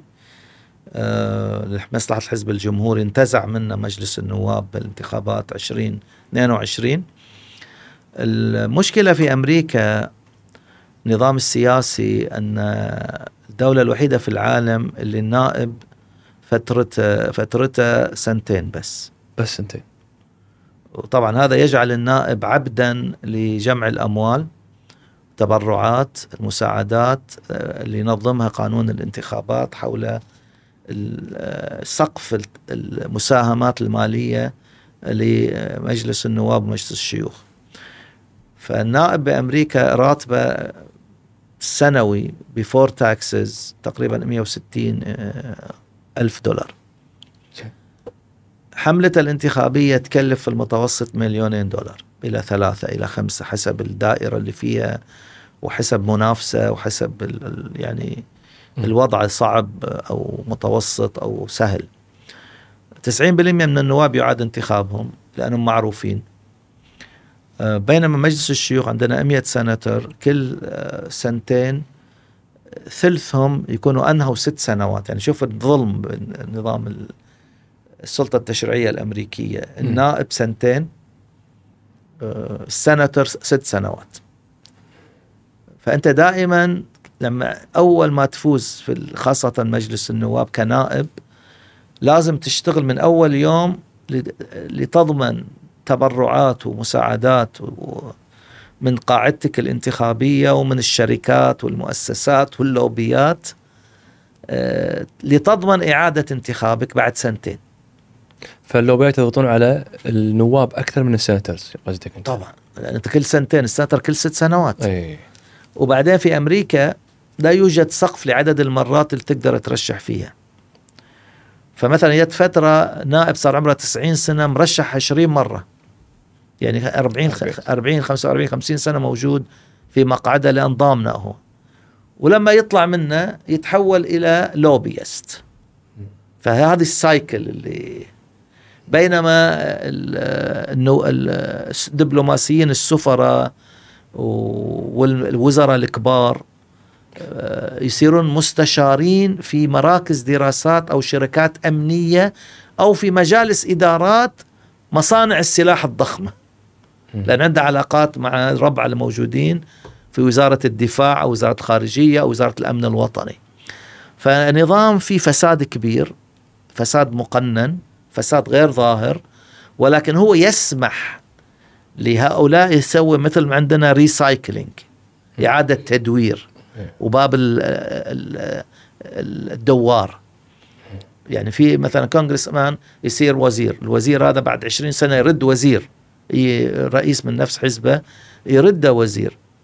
آه مثل وزير العدل الأمريكي كان على أيام ريغن آه بيل بيرنز ويابا ترامب، وآخر شيء تهاوش معاه بسبب موقف ترامب أنه ادعى الانتخابات انسرقت منه، ويعني فصار في خلاف بينهم واستقال أو أقيل من قبل ترامب. فلهذا السبب يعني النظام السياسي الأمريكي بحاجة بالفعل إلى تعديلات جذرية ليكون متماشي مع ما تتكلم عنه أمريكا عن القيم والأخلاق والشفافية اللي مو موجودة، اللي أمريكا تحاضر فيها على العالم وهي تهيمن على النظام العالمي اقتصاديا سياسيا فكريا تكنولوجيا آه، عسكريا. دولة الأولى ثلث السلاح في العالم أمريكي اللي يباع آه، ولهذا السبب يعني في مشكلة كبيرة في داخل أمريكا، واللي متابع أمريكا ومتخصص بالشأن الأمريكي يرى بالفعل في تفاوت هائل. يعني بحربها للعراق فضحت أمريكا على أبو غريب وتعاملها مع إذلال السجناء وإهانتهم بطريقة بشعة، وشفنا الصور وشف... كذلك في غوانتانامو باي. صح، غوانتانامو شو عندهم سجن غوانتانامو، لكن نفس الوقت لا يخضع إلى المنظومة المنظومة الأمريكية، يعني هو خارج المنظومة الأمريكية، يقدر يدش الواحد من غير حتى محاكمة. وشو هذه مفارقة بين القيم الأمريكية وأيضا طبعا يعني لما كان الرئيس ما هو تبريرها في الأمريكان. أي أوكي، سؤال مهم. لما كان الرئيس بوش الابن الرئيس الثالث والأربعين لأمريكا، وطبعا شن حرب غير شرعية على العراق وعلى أفغانستان. لما أقول غير شرعية يعني لم يتم الحصول على تفويض للحرب مثل حرب تحرير الكويت من مجلس الأمن. مجلس الأمن يصدر قراراته تحت فصلين، فصل السادس قراراته غير ملزمة، إذا صدرت ممنوع تصدر ضد إسرائيل مثلا، يعني حتى إدانتها ممنوع صار بسبب الحماية الأمريكية بالفيتو. ولكن إذا صدر مثل قرار مئتين وثمانية وأربعين و ثلاثمئة وثمانية وثلاثين عن الانسحاب الإسرائيلي لل الأراضي المحتلة وهم سموها محتلة بعد مو المحتلة، في تلاعب حتى بالذي ال فهي غير ملزمة لإسرائيل لتطبقها. إذا لم إذا ما طبقتها، وهي ما طبقتها ولا قرار طبقته، فلا تعاقب تحت الفصل السابع اللي هو chapter seven of يو إن Security Council يو إن Charter. إذا ما طبقتها الدولة التي صدرت بحقها قرار أو قرارات، مثل العراق لما غزا واحتل الكويت في التسعين صدر اثنا عشر قرار لإدانته ولإجباره وطلب منه ينسحب إلى حدود الأول من أوغست تسعين، وعودة الشرعية وعودة الأوضاع لما كانت عليه قبل الثاني من أوغست تسعين. فالعراق ما طبقها، فبدأت تتوالى القرارات اللي تتراكم ضده وصولا إلى قرار ستمئة وثمانية وسبعين ستمئة وسبعة وثمانين. دائما أعلم طلبتي سهل هذا القرار حفظه ستمئة وسبعة وثمانين يلي صدر في تسعة وعشرين نوفمبر تسعين، وكان القرار اثنا عشر. وهذه أول مرة تصدر قرارات بهذه الفترة القصيرة ضد دولة، يعني من اثنين أوغست أو كان بأمريكا واحد أوغست إلى تسعة إلى تسعة وعشرين نوفمبر، يعني بعد كم يوم الذكرى الاثنين وثلاثين لصدور القرار أو ثلاثة وثلاثين. كم قرار طلع بهذا؟ اثنا عشر اثنا عشر قرار من ستمئة وستين إلى ستمئة وسبعة وثمانين. حطالة صدام حسين حتى خمسة عشر يناير واحد وتسعين للانسحاب. وإلا لاحظ أن الأمم المتحدة في ديباجات قراراتها لا تستخدم وإلا سيتم استخدام القوة العسكرية لتطبيق القرارات أو لتنفيذ القرار. فدائما يستخدمون اللغة الدبلوماسية اللي هي جميع الوسائل المتوفرة سيتم استخدامها، لأن لأن الأمم المتحدة يعني مبدأها أو آه ميثاقها يقوم على الحفظ الحفاظ على الأمن والسلم الدوليين وعدم استخدام القوة والتهديد والتلويح بها. فما راح يحطون في قراراتهم أنه إذا ما التزمت الدولة اللي صدر فيها ضد قرارات سنستخدم القوة العسكرية لإلزامها بتطبيق القرارات. م.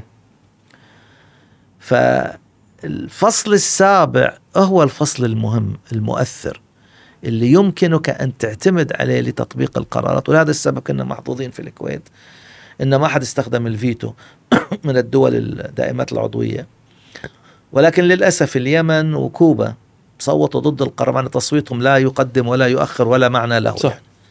لأن روسيا والصين الصين امتنعت وما صدر فيتو.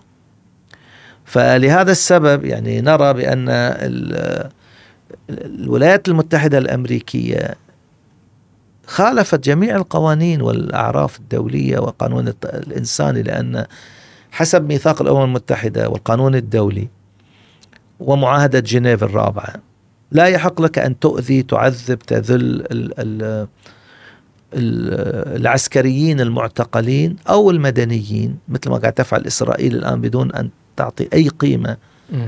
للقانون الدولي. فأمريكا لما خطفت وأسرت المقاتلين اللي كانوا في أفغانستان عندما شنت حرب غير شرعية على أفغانستان، ليش أقول غير شرعية؟ لأن لم تصدر بقرار من مجلس الأمن، يعني قال الكويت مثل ما قلت لك يعني قرار ستمية وثمانية وسبعين صدر بقرار من مجلس الأمن، فهي أشبه بموقف الغزو، فحرب تحرير الكويت شرعية، فهي أشبه بموقف الغزو العراقي في ألف وتسعمائة وتسعين كموقف. يعني ما العراق هم ما ما رجعت حق مجلس الأمن، قررت قرار أنها تغزي الكويت، ونفس الشيء نقارن إحنا الموقف الأمريكي أنها قررت تدخل أفغانستان والعراق من غير ما يرجعون لمجلس الأمن. هذا اللي قاعد تحاول تقوله في شبه.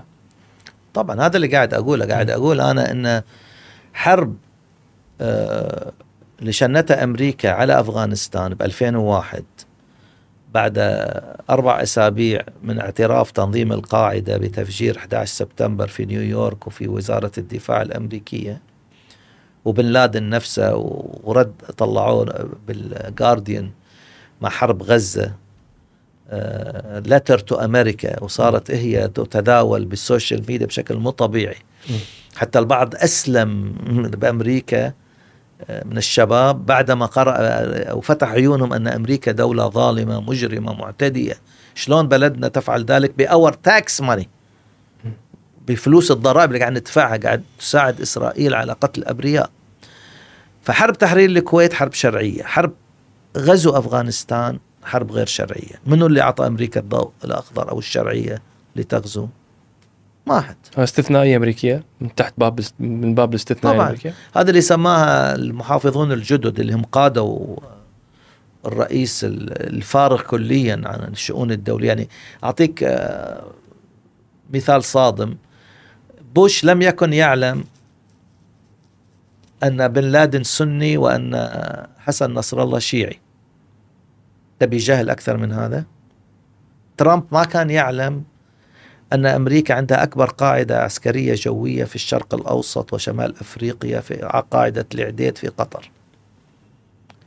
لما وقف ودعم وقف مع طرف ضد طرف في الأزمة الخليجية، فيت الدولة العميقة وزير الدفاع جيمس ماثيوس ومستشار الأمن الوطني قال له ليش ما أخذ موقف أنت؟ أنت ما عندك خبر أن قطر نحن عندنا أكبر قاعدة جوية في العديد في أحد عشر ألف عسكري ومدني وإداري أمريكي فيها؟ شو ما أخذ موقف؟ هني دور الدولة العميقة الإيجابي، يعني مو كل الدولة العميقة دورها سلبي، في هذه الحالة دورها إيجابي لأن صححت البوصلة اللي هو كان ماخذ موقف لطرف ضد طرف. فغوانتانامو هي قاعدة أمريكية احتفظت فيها أمريكا في خليج غوانتانامو في كوبا خارج الأراضي الأمريكية التي لا ينطبق عليها الدستور الأمريكي، وكان وزير العدل في ذلك الوقت غارسيا من أصل من أصل مكسيكي لاتيني، فطلع فتوى ان شلون نبي نجبر اللي اعتقلناهم في في في, في افغانستان من افغان ومن عرب ومن في منهم كويتيين كانوا ومن مغرب تونس واليمن والسعوديين و... انه يعترفون لنا وفي منهم ما لهم شغل كانوا في اعمال اغاثه موجودين هناك في يعني لجان خيريه ولجان اغاثه ومساعده الافغان قبل ما بوش غزا واحتل افغانستان في اكتوبر ألفين وواحد. فقال حتى نفلت من القانون الدولي وسجناء الحرب لان في البي او دبليوز prisoners of war يجب ان تعاملهم حسب القانون الدولي ومعاهده جنيف الرابعه بالنسبه الى سجناء الحرب. فسماهم انمي كومباتنتس مقاتلون اعداء. هذا ما ينطبق عليهم الدستور الامريكي واحد.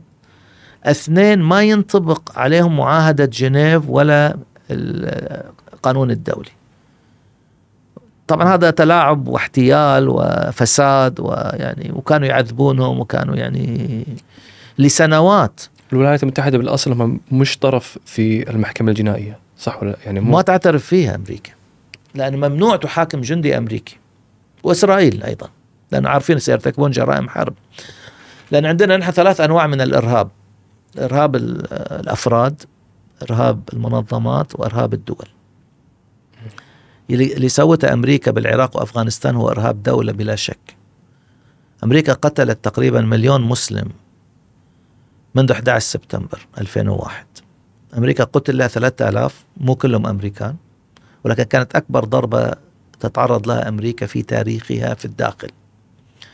أمريكا في الحرب العالمية الأولى والحرب العالمية الثانية لم تتأثر أبدا باستثناء بيرل هاربر، الاعتداء الطيران الياباني الملكي الامبراطوري على بيرل هاربر اللي ما كانت ولاية في ألف وتسعمائة وواحد وأربعين،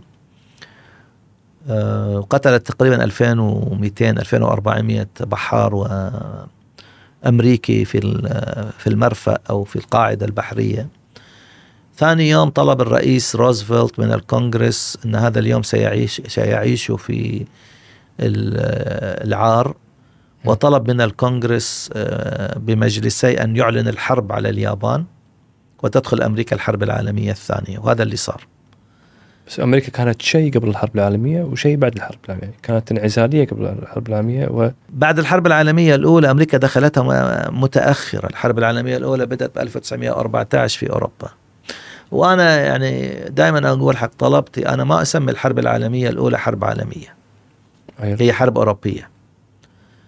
الحرب دامت أربع سنوات وكانت مدمرة وكانت كلها درجرت في أوروبا، فأنا مو فاهم ليش يسمونها حرب عالمية. يعني أنا ما أسميها حرب عالمية، حرب أوروبية آه لأنها كلها كانت في أوروبا.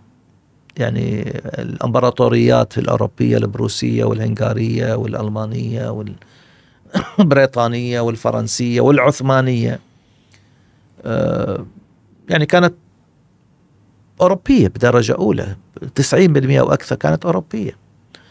قتل فيها تقريبا عشرين خمسة وعشرين مليون، استخدم فيها أسلحة لأول مرة، آه انتهت أيضا بإذلال ألمانيا وخسارتها، وهذا كان جذور النازية. يعني هتلر شلون وصل إلى السلطة؟ بالانتخابات، مستفيدا من الظلم اللي تعرضت له ألمانيا، خسرت الحرب ودفعت تعويضات، فهذا أدى إلى تطرف الألمان وإلى صعود النازية وحزب هتلر، ووصل إلى السلطة ثم يريد أن ينتقم من أوروبا ويصير هو رجل العالم القوي.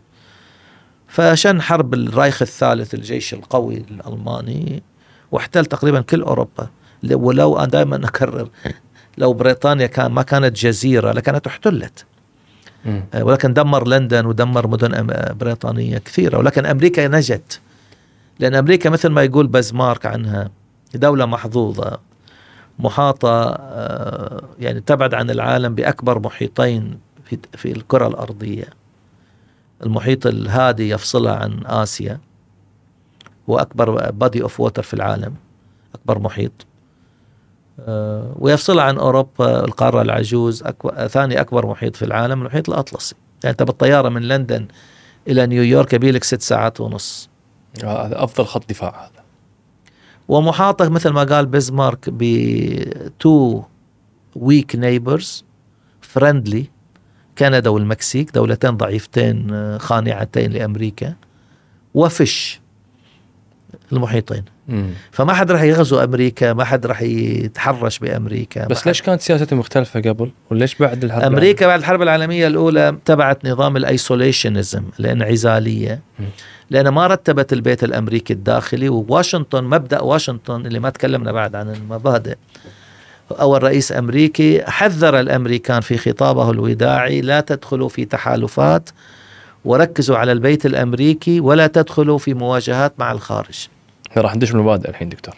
فواشنطن مبدأه هو نصيحة وداعية للرؤساء اللي يأتون بعده أن الأولوية هي لأمريكا. طبعا أمريكا دولة صغيرة، دولة ضعيفة، دولة ما عندها أسطول بحري، دولة ما كانت رتبت الوضع الداخلي، عندها مشكلة مع العبيد ومع الزنوج ومع ال... وأدت هذه في نهاية الأمر إلى حرب أهلية. يعني أمريكا حرب أهلية مدمر. م. أه لهذا السبب مبدأ لينكولن اللي أنا كتبت عنه، لينكولن من أهم الرؤساء الأمريكان. يعني لولا لينكولن ونجح بهزيمة الجنوب الانفصالي، وأمريكا انفصلت، ترى سيسيشنست كانت، الجنوب انفصل عن الشمال وأنشأ الكونفدرالية كونفدرت، وعندهم الآرمي هذا اللي بالأكس داخل العلم، هذا بالجنوب بالجنوب لأن الجنوب زراعي ويعتمد على العبيد، ولينكولن يبي يحرر العبيد. الولايات الجنوبية الشمالية كانت صناعية، ما تعتمد على المزارع وعلى الزرع والمحاصيل، وكانوا يعني يعاملون الزنوج أو العبيد بشكل مهين جدا. يعني كان هو جزء من الورث اللي يورثه الولد عن أبوه، ويبيعونهم يشترونهم، يعني كأنه ممتلك، يعني ما عندك أي حرية. فلينكولن بالألف وثمانمائة وستين أراد أن يحرر، ينهي العبودية سليفري، ويدمج العبيد، لأن العبيد ما لهم أي حق أي حقوق كمواطن. حتى بالآباء المؤسسين حسبوا العبد ثلاث أخماس إنسان، three fifth of a human being. هذه أمريكا اللي تحاضر على العالم بالحقوق الإنسان، يعني بدايتها نفس عنصري. لاحظ الفاوندينج فاذر جميعهم رجال بيض. المرأة بأمريكا ما أخذت حقوقها السياسية إلا ب ألف وتسعمائة وعشرين، طبعا يعني يعني من مئة سنة تقريبا، مئة وثلاث سنوات. ما كان لها وجود، ما كان لها حضور، ما كان لها دور. إلى الآن أمريكا ما انتخبت امرأة رئيس. أقرب شيء وصلت المرأة كاميلا هارس، عينها أو اختارها الرئيس بايدن نائبة للرئيس. هذه أقرب منصب إلى الرئيس تصله امرأة أمريكية ملونة، بعد مو بيضاء، اللي هي من من من أب أسود ومن أم هندية الأصل. فأمريكا مو ذلك ما يقولوا دي shining city by the hill، مثل ما يسمونها الدولة النموذج المضيئة اللي في في على رأس الجبل، اللي الجميع ينظر إليها بإلهام وينظر إليها ب... هذا اللي قاعد أسجله في كتابي اللي قاعد يعني أنهيه الآن، الاستثنائية الأمريكية، ما لها وما عليها. فوايد في معلومات خاطئة، وايد في معلومات مو صحيحة، وايد في معلومات مو دقيقة، وايد في صدمات في عن أمريكا، وايد في إنجازات. يعني فأمريكا دولة يعني مختلفة عن جميع دول العالم، والبعض يعتقد أنه فاهم أمريكا، ولما يسمع بعض الحقائق ينصدم أنه أول مرة يسمعها.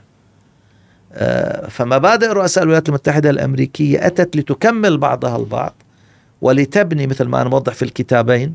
م. الكتاب الأول من واشنطن إلى جورج بوش الأب، تطور المبادئ، الجذور والأبعاد والنتائج، من جورج واشنطن إلى جورج بوش ألف وسبعمائة وتسعة وثمانين، لما الرئيس جورج واشنطن انتخب رئيس لأنه هو كان بطل التحرير والاستقلال. م.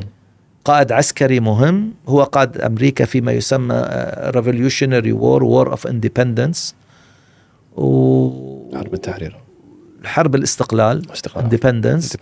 وإلى جورج بوش اللي هو مع ريغن دمر الاتحاد السوفيتي في الواحد وتسعين، وأنهيا كليا صراع الحرب الباردة والقطبية الثنائية القطبية، وصارت أمريكا سيدة العالم بنظام أحادي القطبية.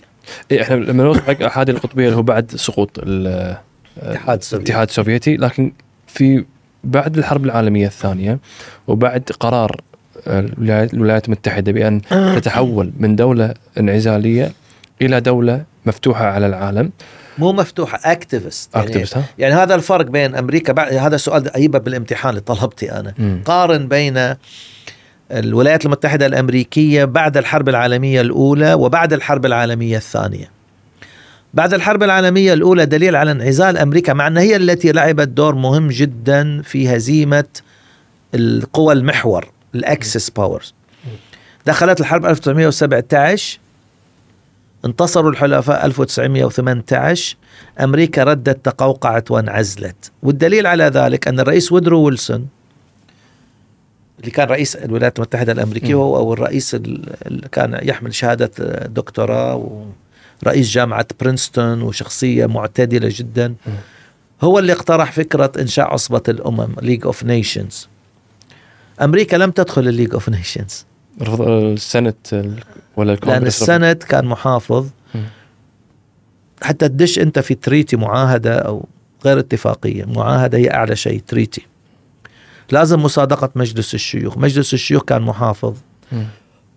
فصوت على عدم انضمام أمريكا إلى عصبة الأمة في ألف وتسعمائة وعشرين، وفي ذلك الوقت أيضا كانت الدول مؤثرة ما تبدش تنضم إلى عصبة الأمم، لأن يعني كان النظرة أنها ستتنازل عن سيادتها ولو جزئيا، وما فيها آلية لعقاب الدول اللي يمكن أن مثل روسيا، مثل إيطاليا اللي احتلت أثيوبيا أو حبشة، أو مثل اليابان اللي احتلت منشوريا، أنه ما في آلية لفرض عقوبات أو تكتل all against one and one against all، لأن هي جزء من ما نسميه نظرية الأمن الجماعي.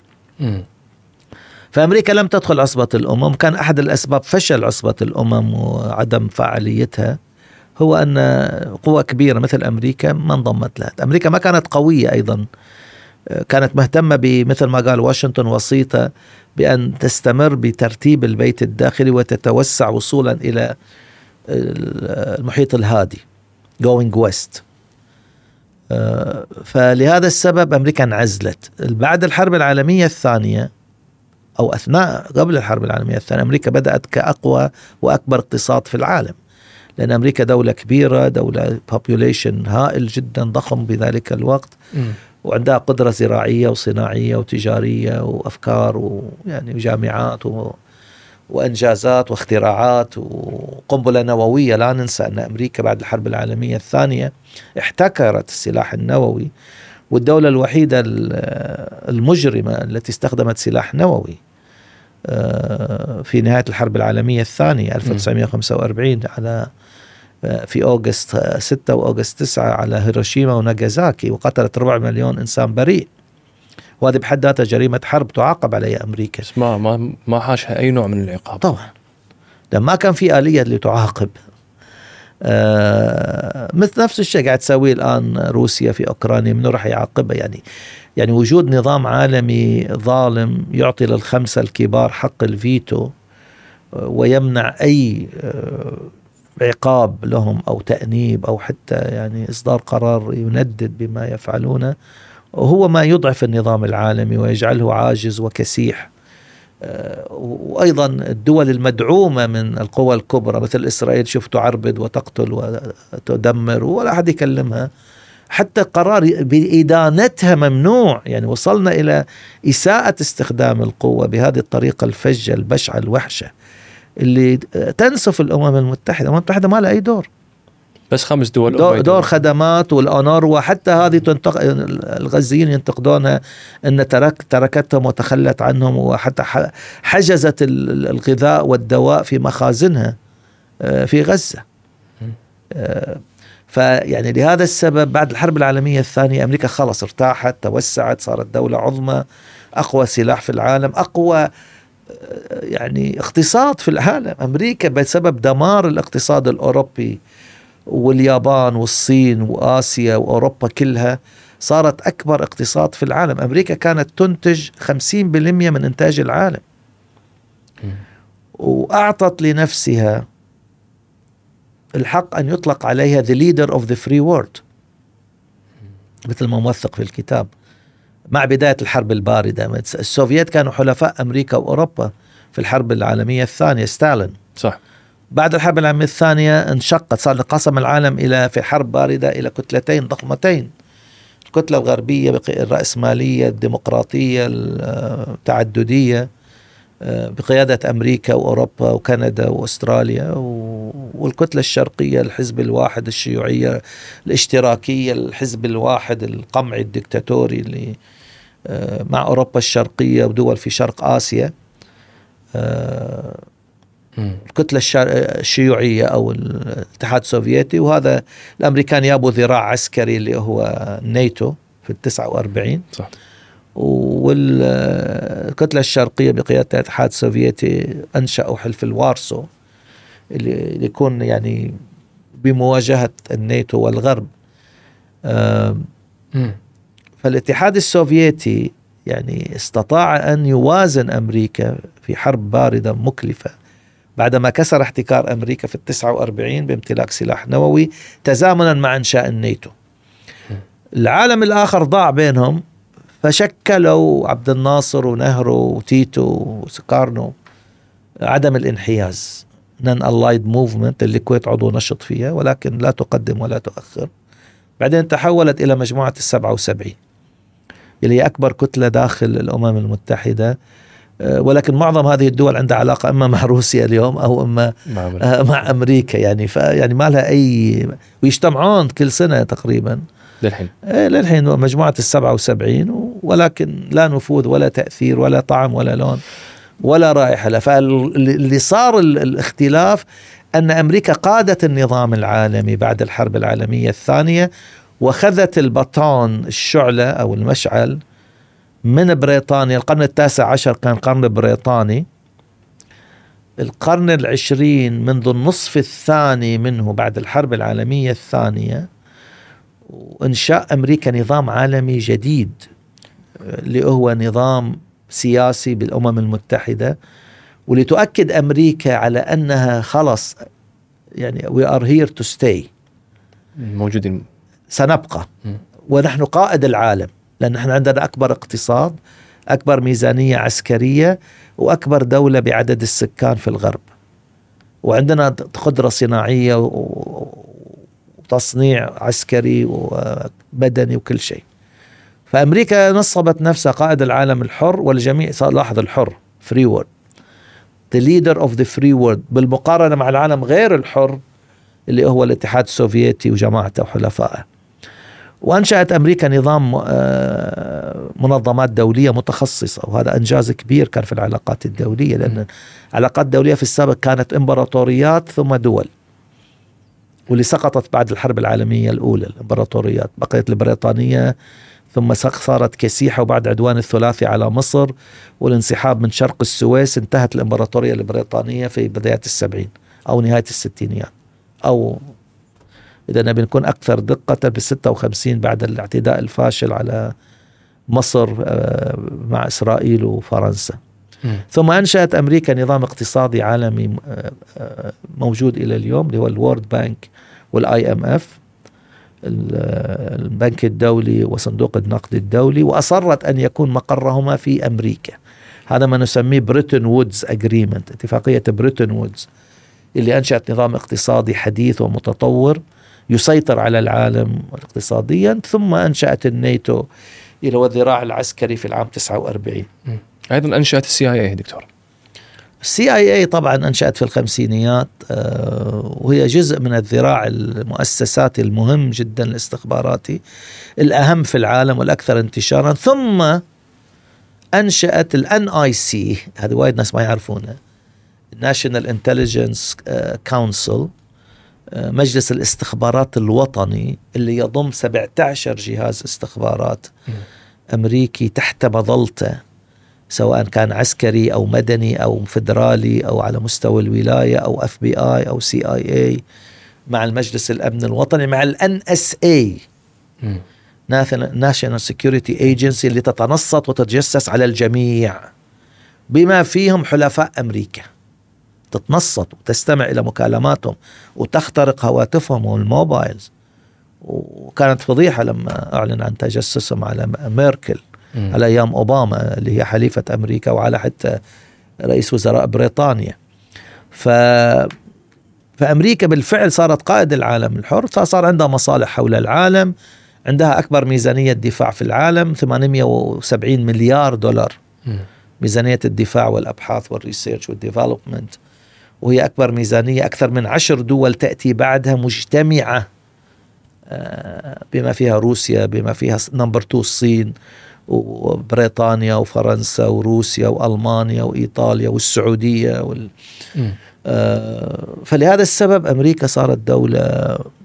بعدين السوفت، هذا الهارد باور. السوفت باور أن أمريكا فرضت نفسها كدولة محورية جدا مؤثرة في ثقافة الشعوب والعالم، سواء من الأطفال الصغار اللي عندهم كان ميكي ماوس وديزني لاند وديزني وورد في فلوريدا وفي كاليفورنيا، أو الكرتون، برامج الكرتون، الشخصيات الديزني والباربي اللي هي محبوبة كل البنات منذ الخمسينيات، ويابت لها كن صاحبها اللي يسموها زوجها، ويعني وبعدين صار عندهم هوليوود اللي كلها تصدير ثقافتهم طبعا، وثقافتهم مدمرة يعني. في في بعض الآن قاعد يصدرون لنا الشواذ، ويصدرون ال بي جي تي كيو بلس، ويصدرون لنا التحول الجنسي، ويعني وأيضا أن التمرد على الأسرة التراديشنال، وأن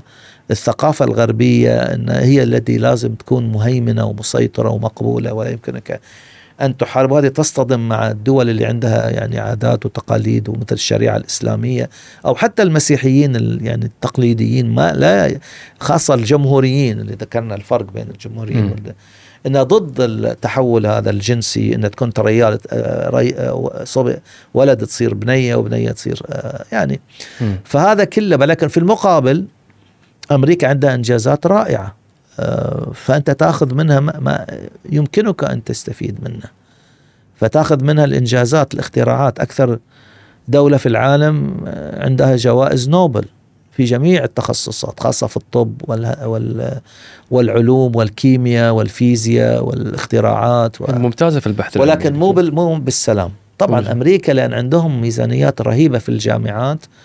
يعني وزارة الدفاع الأمريكية عندها ميزانية أكثر من ميزانية عشرين دولة للآر أن دي، آر دي أن دي يعني ريسيرش أند ديفلوبمنت، بحث تطوير، إن شلون نسوي السلاح أكثر فتكا. هذا اللي قاعد نشوفه بغزة، مم. لما نلقي قنبلة شلون أدمر فريج كامل، مو بس مبنى، يعني تستخدم أيضا للإجرام والجرائم حرب. مم. كل السلاح اللي قاعد نشوفه تستخدمه إسرائيل في غزة هو سلاح أمريكي ومتطور جدا.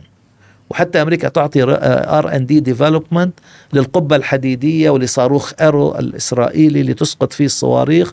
يعني لو تصور إسرائيل ما عندها صاروخ أو نظام القبة الحديدية أو الباتريوت، لكان عشرة آلاف صاروخ ضرب كل مدنهم، وده حدث دمار هائل في تل أبيب وفي غلاف غزة وفي عسقلان وفي القدس وفي غيرها. وكانت الأمور اختلفت، لأن المشكلة أنه ما في توازن قوة، ما في توازن ردعي. لما يصير عندك توازن قوة يردع الخصم من أن يتمادى في الهجوم عليك. وأمريكا أيضا يعني قدمت نفسها بأنها هي الدولة الرائدة في مجال الاختراعات، التكنولوجيا، الشركات العظمى كلها، أكبر شركات في العالم اللي أهم من عشرين ثلاثين خمسين مئة دولة هي شركات أمريكية. يعني تجاوز القيمة السوقية الآن لأبل مثلا اثنين تريليون دولار، صح. مايكروسوفت، آه، آه، انتل، جوجل، امازون، آه، جوجل، آه، الفابت. الالفابت هي تملك جوجل، صح. فهذا الم... يعني قاعد تتكلم تريليونات الدولارات القيمة و... فصار عندنا أغنى رجال العالم مو بالفلوس، مو كاش عندهم، في ثمانية عشر مليون يعني مثلا مليونير في أمريكا. بنيويورك في أكثر مليونير مل بليونيرز من أي مدينة أخرى في العالم. عندك في الصين، عندك في دبي الآن المليارديرية اليوم من روسيا ومن الصين، موجودين يعني، ولكن انت قاعد تتكلم على الانوفيشن، على الابداع والابتكار والاختراعات والانجازات. النظام الجامعي في العالم اللي قاعد نستخدمه، السمسترز وال والجريدنج سيستم اللي قاعد نستخدمها في الجامعه A B و C و D و F هو نظام امريكي. الكتب اللي قاعد نستخدمها هي كتب امريكيه. لهذا السبب انا فخور ان انا اول اكاديمي في العالم العربي م. سويت هذا انجاز ارثي لي هذا، يعني انه ما في احد يعني من الجامعه بالعالم العربي. عندك يمكن ثلاثمائة جامعه يدرسون علوم سياسيه ونظام الامريكي، بس ما أحد من الثلاثمية في الثلاثمية جامعة عندك يمكن ألف دكتور علوم سياسية، ما أحد فكر يسوي كتاب يوثق فيه السياسة الخارجية الأمريكية. ليش أمريكا عندها هذه السياسة؟ شو المشترك بين رؤسائها؟ ما هي الم... ما هو المبدأ؟ ما هو دور المبدأ؟ كيف المبدأ يطبق؟ وما هي المبادئ؟ ولماذا هذه المبادئ كانت ضررها أكثر من نفعها على النظام العربي والشرق أوسطي، بما في كما نرى الآن في في غزة، وأن أمريكا شر لا بد منه، وأمريكا موجودة معانا، أمريكا موجودة في كل شيء قاعد نسوي. الاختراعات هذه اللي عندنا كلها اختراعات أمريكية. لما نستخدم السوشيال ميديا، لما تستخدم الأبل، أجهزة الأبل اللي أنت قاعد تستخدمها الآن، this is an American invention made in China. صح. آه فلهذا السبب يعني أمريكا مثيرة للجدل، لأن عندها تناقضات، لأن لما تكون دولة عظمى وعندك مصالح متعددة وعندك قوة مفرطة وعندك حلفاء منتشرين في كل العالم وعندك سبعمائة قاعدة عسكرية برية وبحرية وجوية منتشرة في أمريكا وخارج أمريكا، فأنت أكيد راح تثير يعني الجدل والنقاش، ومن معك ومن ضدك ومن واقف معك. ولكن بنهاية الأمر أمريكا دولة عندها مصالح، والمصالح هذه تتصادم مع مصالحك، يعني مو بالشرط، لأن أمريكا بنهاية الأمر مثل ما أقول بالعلاقات الدولية والدول بشكل عام ليست مؤسسات نفع عام، ليست مؤسسات خيرية. الدول في العالم عندها مصالح وعندها بزنس، وحتى المصالح تتبدل. يعني أمريكا في بالحرب الباردة كان هم مواجهة الاتحاد السوفيتي ومنع من التمدد و احتواء الشيوعية. لهذا السبب أدخلت تركيا وأدخلت اليونان، مع أنه مو بالناتو، يعني طبعا الناتو اختصار لنورث أتلانتيك تريتي أورجانيزيشن، يعني الدول الموجودة في شمال المحيط الأطلسي. ولكن تركيا وين موجودة؟ في جنوب أوروبا، خمسة بالمئة القطعة الأوروبية باسطنبول إلى حدود اليونان وبلغاريا، وخمسة وتسعين بالمئة موجودة في آسيا. اليونان في جنوب القارة الأوروبية وعلى حدود تركيا، فهم مو بالأطلسي. شلون صاروا بالأطلسي هذين؟ باثنين وخمسين ترومان ضمهم إلى الناتو، صح، كجزء من احتواء الاتحاد السوفيتي ومنع تمدده ومنع تدخله. يعني من هذا المنطلق أن أمريكا حتى استراتيجية تتبدل. حتى دعمت يوم من الأيام المجاهدين في أفغانستان. Of course. في عندي بصورة بالكتاب شوفها. شفتها قاعدة بالبيت الأبيض. هذه صدمة هذه. أكبر. لا أنا كنا ندرس بأمريكا باثنين وثمانين هذه الصورة أذكرها. لهذا السبت عمت أحطها أنا. بن لادن كان حليفهم. حق المستمع الصورة نشرحها دكتور. الصورة اللي موجودة في الكتاب.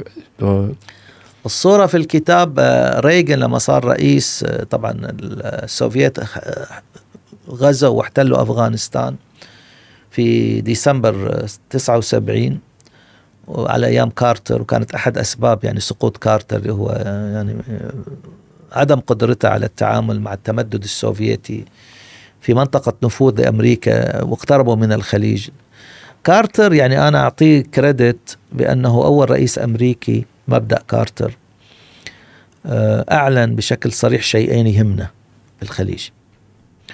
الشيء الأول في خطابة في عام ثمانين أمام جلسة مشتركة لمجلس النواب والشيوخ يلقيها الرئيس الأمريكي عادة في يناير من كل سنة حسب الدستور، يسمونه State of the Union Message، خطاب حالة الأمة أو الاتحاد، يشرح فيه شنو إنجازاته في العام اللي مضى، لأنه يلقي في يناير يعني في بداية السنة، وشنو أولويات اللي بيحققها في العام القادم.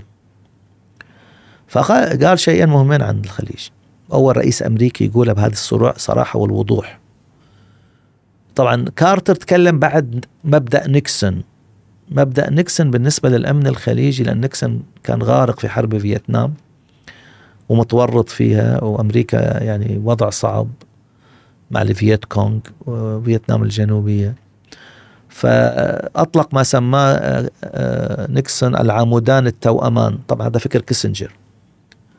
العمودان التوأمان أن المملكة العربية السعودية وإيران الحليفان القويان لأمريكا، خاصة إيران، يعني دورهم دورهما أن يكون عندهم القدرة العسكرية بالسلاح، بيع السلاح والأدفايزينج وال وال يعني الإشراف والدعم اللوجستي والقدرات العسكرية لأن تحافظان على الأمن في الخليج، في منطقة الخليج.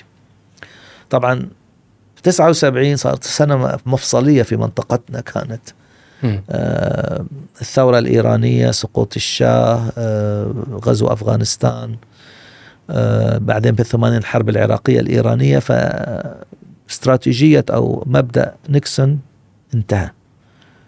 آه انتقلنا إلى مبدأ كارتر في الثمانين. آه فيا كارتر أعلن شيئين مهمين جدا. الأول أنه أول رئيس أمريكي يعلن أن منطقة الخليج هي منطقة بالغة الأهمية للمصالح الحيوية الأمريكية. The يو إس vital interest. vital لاحظ حيوية. وهذا كان أول مرة رئيس أمريكي يعترف بهذا الاعتراف الواضح لما بيقابله تحليل أو تفسير أو تأويل.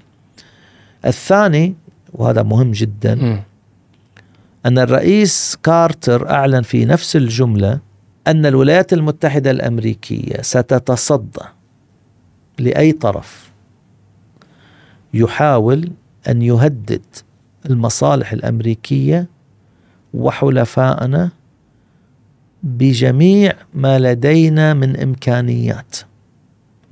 كان يقدر يوقف هني. طبعا أنت بالدبلوماسية وبالتهديد والتحذير لازم تكون غامض، صح؟ يعني ما تضع كل أوراقك على الطاولة، صح؟ مثل ما قلت لك، يعني الأمم المتحدة مجلس الأمن لما يصدر قرار تحت الفصل السابع م. يتكلم عن أنه سيتم يعني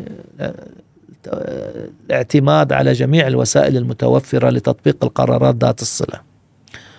فهو قال هالجملة ثم أضاف، وهذا الملفت، بما فيها استخدام القوة العسكرية including military force. ولاحظ أنه لم يذكر الاتحاد السوفيتي بالاسم، أي قوة قال.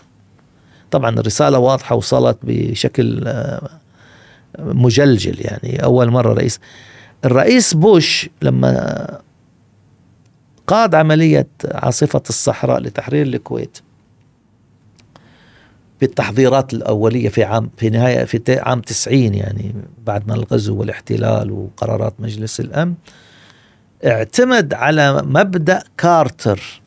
مبدأ كارتر نفسه طبعا، لأن المبادئ الرؤساء يعني يتم الاعتماد عليها وتوسعتها من قبل الرؤساء. اللي مثلا أهم مبدأ في بداية أمريكا تكونها كان مبدأ جيمس مونرو، رئيس الخامس، اللي هو أول رئيس أعلن عن أن أمريكا لن تكتفي بالبقاء في حدودها مثل ما طالب جورج واشنطن، بل سنبدأ نتمدد إلى مناطق نفوذنا، وأن الأمريكا اللاتينية It's our backyard backyard of United States، الحديقة الخلفية. لأن البيوت في أمريكا نظامهم في عندك حديقة أمامية تصفت فيها السيارة وعندك عشب وعندك برا، والحديقة الخلفية بطن وظهر هي الحديقة اللي فيها تسوي قعدات وتسوي مشاوي و...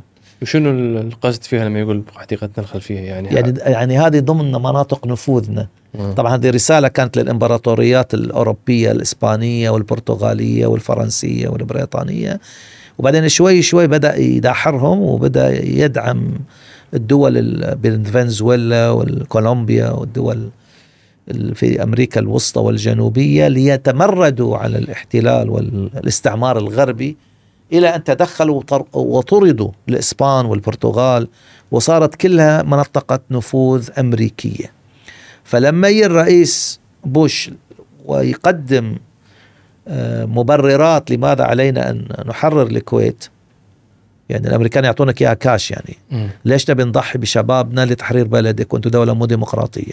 فمو عارفين شيء عن الكويت. فانت دورك تتكلم ان الكويت دوله ديمقراطيه ودوله فيها انتخابات ودوله فيها مساءله للحكومه ودوله البرلمان يسائل الحكومه جريلز ذا جوفرمنت ان يسحب الثقه من الحكومه يعني. فانت عندك ديمقراطيه مو انت دوله يعني ما فيها شيء. فانت دورك هنا ان توضح. فاذكر ان بوش استخدم مبدا كارتر ليقنع الامريكان انه يجب أن نحرر الكويت لأن الكويت مصلحة vital interest of United States وأمن الطاقة وأمن النفط. لأن أمريكا كانت تستورد يعني نص احتياجاتها من النفط. م. أمريكا كانت يعني بحاجة إلى ثمانية عشر مليون برميل نفط في اليوم، أكثر دولة تستهلك نفط. أمريكا اليوم يعني هذا اللي رد على اللي يقول إن ليش دول الخليج ما تستخدم النفط كسلاح ضد أمريكا ما يعني. لا يعني أمريكا اليوم يعني هذا اللي قاعد يتكلم إنه مو عارف التغير اللي صار في الثلاثة وسبعين. نعم سلاح النفط كان فعال، وأنا أحط حق طلبتي بالصور شلون الأمريكان كانوا يعانون إن البنزين يخلص بسياراتهم وطوابير ساعات تقعد وعندك حدك عشرة جالون الترس يعني ثلاثين لتر خمسة ثلاثين لتر، وأدى إلى تغير سيارات صارت أصغر بدل السيارات اللي طولها سبع امتار يعني الكادلك والبيويك والشفر وال... ونزلوا السرعة من سبعين إلى خمسة وخمسين ميل في الساعة. يعني أنت غيرت ثقافتهم، غيرت طريقة معيشتهم، وحولت إلى صاروا يعادون العرب. وبدأت ال... الأفلام والمسلسلات تتنهش بالعرب أنهم يعني فرضوا علينا تغيير نظامنا، ويعني صور سلبية عن العرب وكاريكاتير صعب أو سيء يعني يصورون العرب بشكل سخيف ومؤذي. اليوم أمريكا وهذه صدمة أخرى هي الدولة الأولى المنتجة للنفط في العالم. صح. يعني أمريكا تنتج فوق ثمانية عشر مليون برميل، السعودية عشرة مليون، تصور يعني الفرق. ولكن أمريكا بحاجة إلى استيراد شيء بسيط من النفط، خمسة بالمئة تستورد اثنين بالمئة من حاجتها من الخليج، معظمها من السعودية. صح. فيعني هذه التغيرات اللي صارت آه تعطيك أن أنت عليك أن تفهم أمريكا. يعني هذا اللي نحن اللي أنا دائما أطالب فيه، إن ما عندنا مركز دراسات الشؤون الأمريكية اللي هي أمريكا داخلة في كل شيء عندنا، ومع ذلك ما عندك متخصصين في الشؤون الأمريكية ينعدون. آه متخصص بالشؤون، مو عايش بأمريكا صار هو متخصص. يعني الفضائية يبون لك شخص آه يتكلم عربي بواشنطن، خلاص صار هو خبير الشؤون الأمريكية، وما يدري ما يدري شلون الرئيس الأمريكي ينتخب. ف يعني هو جهود فردية، ما ي... لا يوجد فهم. أمريكا دولة مهمة جدا، من أهم الدول في العالم، علاقتنا معها وايد مهمة، وهي حليف استراتيجي. آه هل لا زالت هل لا زالت حليف استراتيجي؟ يعني أقصد مستقبلا، لأن لاحظنا بعد أوباما قلل أهمية الشرق الأوسط. إيه شنو البديل؟ لا أنا أقول لك إحنا أحنا لا أدري أدري أنا أدري أنا قاعد أجاوبك بسؤال وراح أجاوب. م. أمريكا بألفين وأربعة بعد ما لعبت الكويت دور أساسي في عملية آه تسميها أمريكا Operation Iraq Freedom، عملية حرية العراق اللي هي إسقاط النظام العراقي بألفين وثلاثة. بألفين وأربعة أعلن الرئيس بوش الابن الكويت حليف رئيسي من خارج حلف الناتو، وقبل ذلك بألفين واثنين رئيس بوش أعلن البحرين حليف رئيسي من خارج حلف الناتو، وبألفين واثنين وعشرين في يناير بعد ما قطر لعبت دور رئيسي في مساعدة أمريكا بإجلاء سبعين ألف أمريكي وأفغاني ومن مواطنين دول ثالثة بعدما أمريكا انسحبت عسكريا من أفغانستان، أعلن الرئيس بايدن قطر حليف رئيسي من خارج حلف الناتو. لما تكون حليف رئيسي من ثمانية عشر دولة فقط في العالم من خارج حلف الناتو للولايات المتحدة الأمريكية، يعني أنت علاقتك ترقت إلى أعلى درجة من الإيكونومي إلى فيرست كلاس. وأن أمريكا ستشارك معك معلومات أمنية واستخباراتية وتزودك بالسلاح اللي ما تزوده دول أخرى، وعلاقتك تكون معها على مستوى استراتيجي. اللي صاير الآن طبعا السعودية والإمارات إلى الآن، وهذا شيء الغريب والملفت، وأعتقد أن مسألة وقت، أن السعودية والإمارات ليسا حليف رئيسي من خارج حلف الناتو، برغم أنهما أقوى دولتين عسكريا عسكريا وأكبر اقتصادين في العالم العربي، ومع ذلك السعودية والإمارات ليستا يعني أعضاء في تصنيف الأمريكي حليف رئيسي من خارج حلف الناتو، ميجر نون ناتو آلاي. الحين عندنا مشكلة مع أمريكا بدأت بعهد أوباما، لأن أمريكا ملت من الحروب كما سماها ترامب، واستمرت في عهد ترامب endless wars، الحروب الحروب اللي بلا أفق بلا نهاية. أمريكا في إصداراتها للأمن الوطني الأمريكي، وثيقة الأمن الوطني تصدر كل سنة، وتسمى يعني National Security Strategy، وثيقة الدفاع الوطني National Defense Strategy، والNIC National Intelligence Council Report اللي يصدر كل أربع سنوات مع بدء رئاسة رئيس جديد أو في رئاسته الثانية. جميعها تجمع، أنا حاطة في نهاية الكتاب الجزء الثاني، بأن الأولوية الآن ما عادت محاربة الإرهاب والتطرف والقاعدة وداعش و... والحروب الطويلة الأمد. لاحظ أمريكا لن تخوض حروب، آخر حرب طويلة الأمد وانتهت إلى الأبد هي حرب العراق، وقابلها أفغانستان عشرين سنة، والعراق من ألفين وثلاثة ل ألفين وأحد عشر. الآن عندك يمكن ألفين جندي أمريكي في العراق، ولكن they are not combatant، يعني مو للقتال ولكن للحماية والإشراف والتنسيق. وعندهم تسعمائة جندي في سوريا لداعش وللنفط وغيره. ف...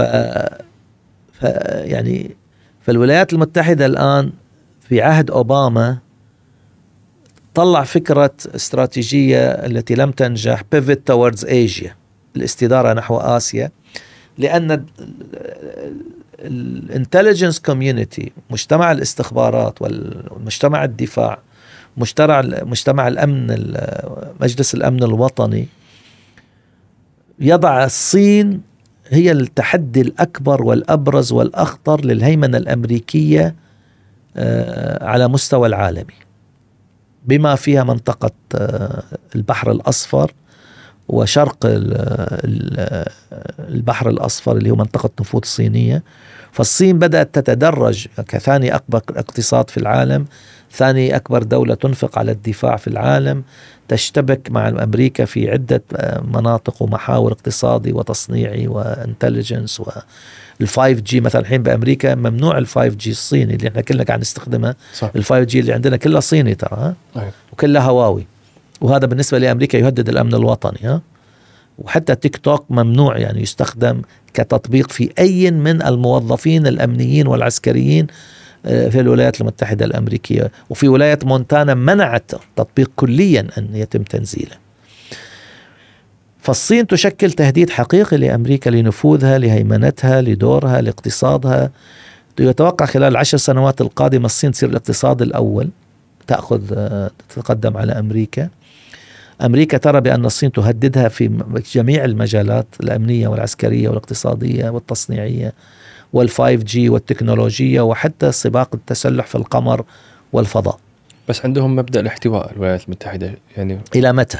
وناجحوا. وخلنا خلنا نتكلم إيه شنو مبدأ الاحتواء اللي طبقوه على الاتحاد السوفيتي، مبدأ الاحتواء.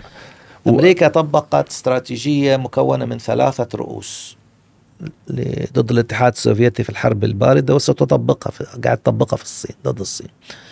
الأولى الاحتواء containment، الثاني تدخل معها في ديتون اللي هو التعايش السلمي، توقيع معاهدات، خفض السلاح، الترسانة، تدمير رؤوس نووية، يصير في نوع من التوازن يرضي الطرفين، مثل ما سوت أمريكا مع الاتحاد السوفيتي في ستارت واحد وستارت اثنين. فالآن مثلا الاتحاد السوفيتي سابقا، الآن روسيا ورثت الترسانة النووية. الاتحاد السوفيتي عنده تقريبا عشرة آلاف رأس نووي، أمريكا عندها تسعة آلاف وخمسمائة، تسعة آلاف وشوي، باقي دول العالم كلهم على بعضهم ما عندهم حتى ألف يعني أو أو ألفين.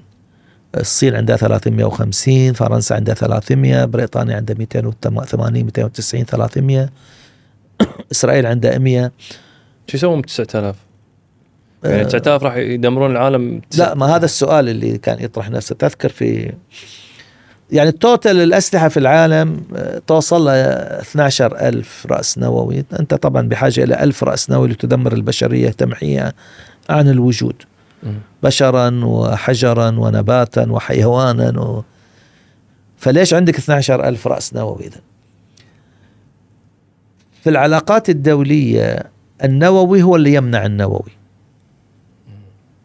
أهم شيء يصير عندك في العلاقات الدولية قوة الردع، وهذه نظريتي أنا في العلاقات الدولية، اللي هي الردع المتبادل اللي يوصل إلى الهلاك الأكيد، يوصل إلى أنك إذا دمرتني رح دمرك.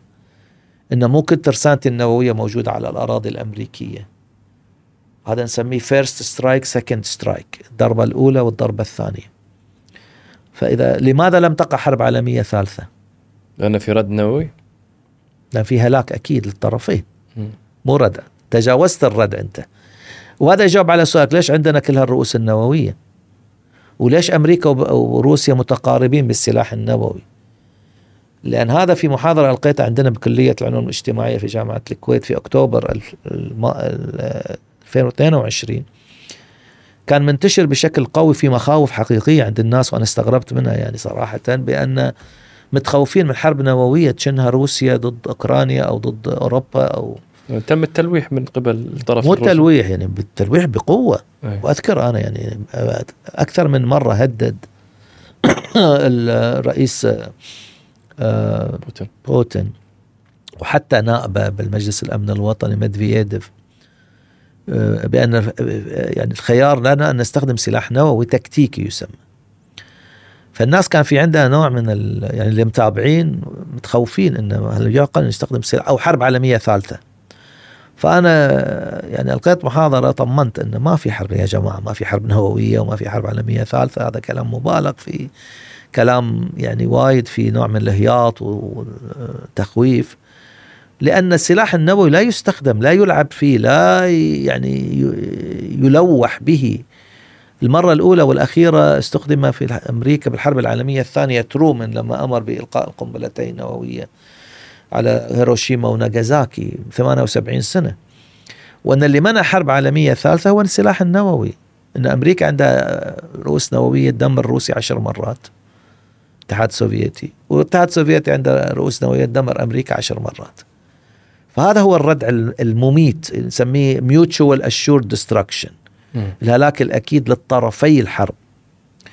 فلهذا السبب لم تقع حرب عالمية ثالثة، ولهذا السبب لن تقع حرب عالمية ثالثة، لأن الرؤساء في هذه الدول اللي عندها سلاح نووي يتخذون قراراتهم بناء على ما نسميه الراشنال أكتر موديل، اللي هي العقلانية في اتخاذ القرار، وتحسب أبعاده وتحسب تداعياته وتحسب نتائجه على مدى البعيد. إنك أنت استخدمت نووي يعني خلاص أنت دخلت الحقل ألغام ودمار و... وأعلنت الحرب على نفسك ودمرت نفسك بنهاية الأمر، وهذا مو من مصلحة أحد. فلهذا السبب يعني الآن السلاح النووي موجود، هو سلاح ردعي وبرستيج، وليس للاستخدام لا هجومي ولا دفاعي ولا شيء آخر. آه مش حقه في دول يصير عندها سلاح نووي والدول الأخرى ما يصير عندها سلاح نووي. يعني شو معنى إسرائيل عندها سلاح نووي؟ نسكت عنه. إسرائيل تتبع ما نسميه constructive ambiguity، الغموض البناء. أنت يعني بالنهاية الأمر مو مطلوب منك كمسؤول رئيس وزراء أو وزير دفاع أو ناطق رسمي أن تجاوب على كل سؤال يطرح عليك. هذا نعلمها في الدبلوماسية، مهارات الدبلوماسية. فلما يسأل سؤال مثلا مسؤول إسرائيلي، يعني تصور مثلا اللي فضح إسرائيل من حوالي ثلاث أسابيع وزير الآثار لما صرح بتصريح غبي أن أحد الخيارات التي عندنا هي أن نلقي قنبلة نووية على غزة. صح، هذا كان تصريح موجود، وهذا طبعا أثار بلبلة وأثار ضجة وأثار انتقادات و... يعني إسرائيل تملك سلاح نووي. طبعا نتنياهو ما علق ولكن جمد عضويته، لا ما يقدر يطردها لأنه هو من الحزب الائتلاف الحاكم اللي إذا طرد رح ي... يعني حكومته تسقط بسحب الثقة. فولكن هذه فضيحة يعني بالنسبة لإسرائيل أنها تملك سلاح نووي والعالم كله ساكت عنه، أمريكا وأوروبا وال...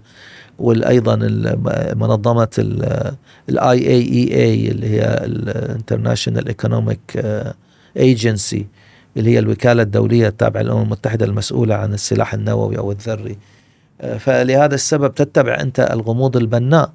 لماذا دول مسموح لها؟ لأن حليفة للغرب، أو كان كان عندها يعني آخر مرة دولة أعلنت أن تملك سلاح نووي برغما عن الغرب كانت كوريا الشمالية ب ألفين وستة، وقبلها كانت الهند وباكستان ب ثمانية وتسعين. ولكن منذ ذلك الحين شوف إيران الحين ليش فيها الهجمة ضدها واحتوائها وتهديدها وعقوبات، حتى لا تملك سلاح نووي، ولكن إيران تملك كل الإمكانيات. بس كان في صفقة مع أوباما اللي أثارت الجدل. صفقة مع أوباما هي مو صفقة بقدر ما هي أن أوباما، شوف كل رئيس أمريكي خاصة في ولايته الثانية إذا فاز بالولاية الثانية يصير هم الرئيسي الإرث ليجاسي ماله، كيف سيخلده التاريخ والكتب والأمريكان، وهو الليجاسي الإرث ماله شلون سيذكره سيذكر. فهو طبعا آخر شيء كان يبيه أنه هذا أيضا عقدة بايدن امتدت، لأن لا ننسى بايدن كان نائب نائب أوباما لمدة ثمان سنوات. صح. لما تم توصل اتفاق نووي مع إيران جي جي جوينت كومبريهنسيف بلان أوف أكشن ب ألفين وخمسة عشر في فيينا، كان بايدن نائب الرئيس وأوباما كان الرئيس. فآخر شيء كان يبي أوباما هو أن يذكر يسجل تاريخ والكتب أن في عهد أوباما under Obama's watch إيران became a nuclear power. شون هذه راح تدمر لأوباما أي. إن أنت ضعفك وتهاونك و... وعدم اكتراثك شجع إيران لأن تصبح دولة نووية في عهدك، وهذا لا يغفر لك هذا الذنب. م. فلهذا السبب استمات أوباما للتوصل لاتفاق نووي يرفع العقوبات بشكل متدرج، يجمد برنامج إيران النووي لعشر سنوات ويكون هو خلص رئاسته ويرميها في ملعب من يأتي بعده اللي هو كان ترامب. فرفعت العقوبات عن إيران وعادت إلى المجتمع الدولي وبدأت تصدر النفط، وإلى أن يا ترامب وجددها سنة، والسنة الثانية في مايو ألفين وثمانية عشر انسحب من الاتفاق النووي، ما سمح لإيران بأن تتمادى وتخرق الاتفاق النووي. الآن آخر تقييم الاستخبارات الأمريكية العسكرية والمجتمع الاستخبارات، وهذا أعلن مارك ميلي رئيس الأركان الأمريكية اللي انتهت فترته من شهر، أن أمريكا أن إيران تملك خلال أسبوعين يمكنها أن تخصب كميات كافية من اليورانيوم وكميات من البلوتونيوم اللي هي المادتين الرئيسيتين لتصنيع السلاح الذري النووي آه خلال أسبوعين وخلال شهرين. هذا الكلام كان في شهر مارس م. ألفين وثلاثة وعشرين، وخلال شهرين قبل نهاية السنة يمكن لإيران أن تفجر أول قنبلة نووية. ولكن هذا القرار موجود عند المرشد. ولكن إيران أتقنت ما نسميه the nuclear cycle اللي هي الدورة لتصنيع السلاح النووي بشكل كامل، عندها الخبراء المدربين وعندها الأجهزة المطلوبة اللي هي أجهزة الطرد المركزي سنترفيوجز وعندها الكميات الكافية من البلوتونيوم واليورانيوم المخصب up to ninety percent، لأن تخصيب اليورانيوم الآن بإيران sixty percent، هي حسب الاتفاق النووي أقل من أربعة بالمئة مفروض يكون، صح. بس لما توصل إلى ستين بالمئة يصير وايد سهل ترفع نسبة التخصيب إلى تسعين بالمئة. فإيران within two months يعني يمكن أن تملك سلاح نووي. لكن في ال... ولكن أيه. امتلاك السلاح النووي شيء، وإيصاله إلى الخصم شيء آخر لممارسة الردع. أنت لما تملك سلاح نووي إيش راح تسوي فيه؟ لازم ترسله إلى الخصم بعيد عنك حتى لا تتأثر أنت بالإشعاع النووي. هذا غبي وزير الآثار الإسرائيلي الغبي هذا، إذا ألقيت قنبلة نووية على غزة ما الراديشن ماله الإشعاع النووي راح يجي عندك، صح. ف... فأنت في السلاح النووي لما تملكه سويت يعني seventy percent من الإنجاز. ال thirty percent هي أنك تملك آلية لإيصاله إلى إسرائيل، مثلا إذا أمريكا إذا إيران بتهدد إسرائيل توصل بس إما بصاروخ بعيد المدى شهاب واحد اثنين ثلاثة اللي عند إيران يوصل إلى ألفين كيلومتر يلي تدخل ضمن أراضي فلسطين المحتلة، أو بمقاتلات. إيران لا تملك مقاتلات، روسيا وعدتها بسوخوي خمسة وثلاثين وإلى الآن ما سلمتها، بعد سلاح الطيران أضعف سلاح في إيران من أيام الشافانتوم خمسة اللي هي بأمريكا خردة من عشرين سنة صارت، يعني سكراب سكراب ف... فنعم إيران عندها قدرة تملك، ولكن نحن خشيتنا من إيران مو أن تملك سلاح نووي، خشيتنا من إيران هو برنامجها ومشروعها وتدخلاتها و... وأمريكا الآن تنظر أن إيران يعني صارت مقبولة نوعا ما في الشرق الأوسط، فرضت نفسها، ردت علاقتها مع السعودية، علاقتها زينة مع دول الخليج، ردينا السفير في الكويت وفي قطر وفي عمان وفي في الإمارات، آه، تقارب، زيارات، آه، رئيسية القمة الإسلامية، آه، لما لكن حرب غزة جت وعفست كل شيء. شفنا خطاب تصعيدي لإيران، خطاب أقوى خطاب بنبرة عالية لرئيسك في القمة العربية الإسلامية اللي عقدت في الرياض في أحد عشر أحد عشر. آه، فإيران ردت الآن وهي المستفيد الرئيسي من حرب غزة. يعني الدول العربية مو مستفيدة ترى، يعني احنا طلعنا منقسمين متفرقين ما عندنا موقف. يعني لولا قطر لعبت دور رئيسي بالتوصل لوقف اطلاق نار مؤقت والافراج عن مئة وخمسين فلسطيني بسجون اسرائيل وخمسين اسرائيلي واسرائيلية من الاطفال والنساء اولا من سجون من من من حماس، لكانت الحرب مدمرة يعني اللي قاعد نشوفه. وأمريكا مسؤولة مسؤولية كبيرة بعدم لجم وردع إسرائيل.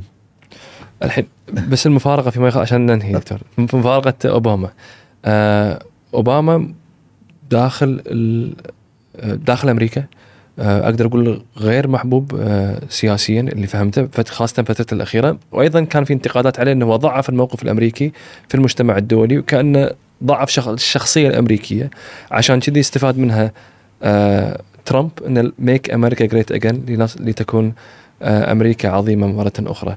ف وهو أهم أنت من الكتاب عندك أنه كان عنده مبدأ في القيادة من الخلف. فهذه المفارقة بس دكتور.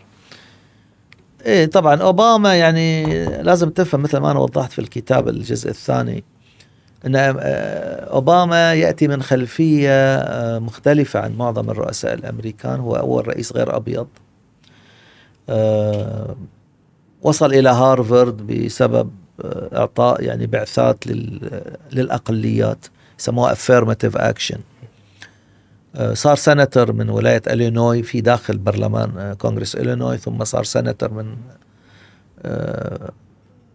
على مستوى أمريكا بألفين وستة، وكان خطيب مفوه، ولكنه يأتي من خلفية فقيرة وخلفية فولنتير متطوع في الأعمال الخيرية في المساعدات في الأحياء الفقيرة في شيكاغو، مع أنه ولد في هولي في هاواي ولكن هو عاش في إلينوي في شيكاغو اللي هي أكبر مدينة ثالث أكبر مدينة في أمريكا معظمها سود.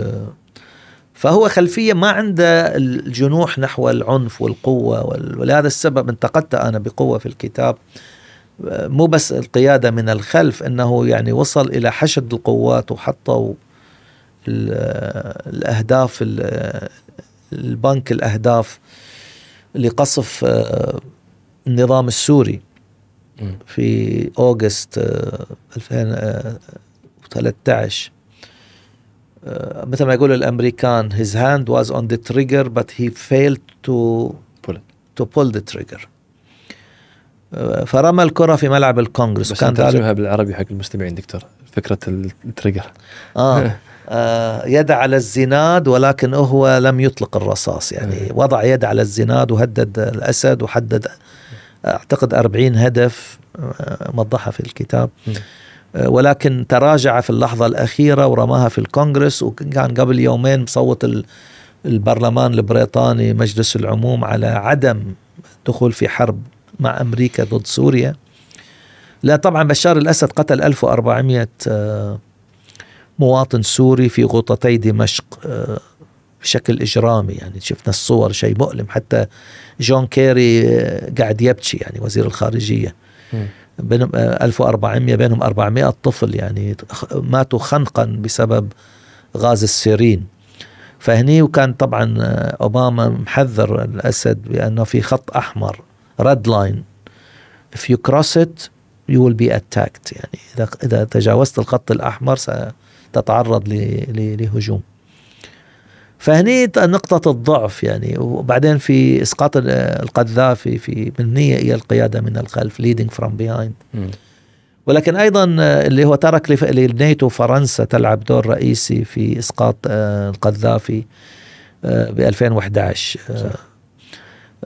ف يعني هو لا يرى بأن أمريكا مثل ما يقول إن يعني إذا أنت تحمل مطرقة كبيرة ترى كل المشاكل مسامير يعني بحاجة إلى أن تضرب على رأسها لأنها مسامير، وأنت you can lead by from behind اللي هي. ولكن هو يؤمن مثل ما كان مبدأ رئيس تيدي روزفلت ب ألف وتسعمائة أطلق مبدأه، واللي هو تكلم بلطف واحمل عصا كبيرة تحقق أهدافك بشكل أفضل.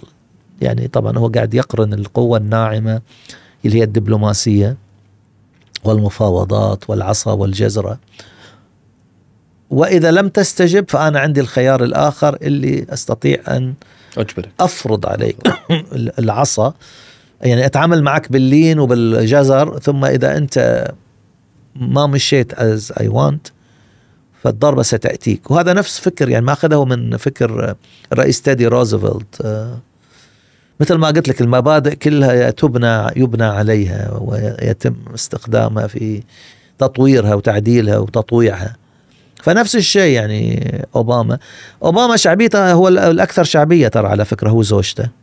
والآن في في تسريبات أن إذا بايدن صار له شيء أو ما رشح فالخيار الأفضل هي ميشيل أوباما زوجة أوباما. لهم شعبية جدا، شعبية كاسحة خاصة داخل أمريكا عند الليبراليين واليساريين والديمقراطيين.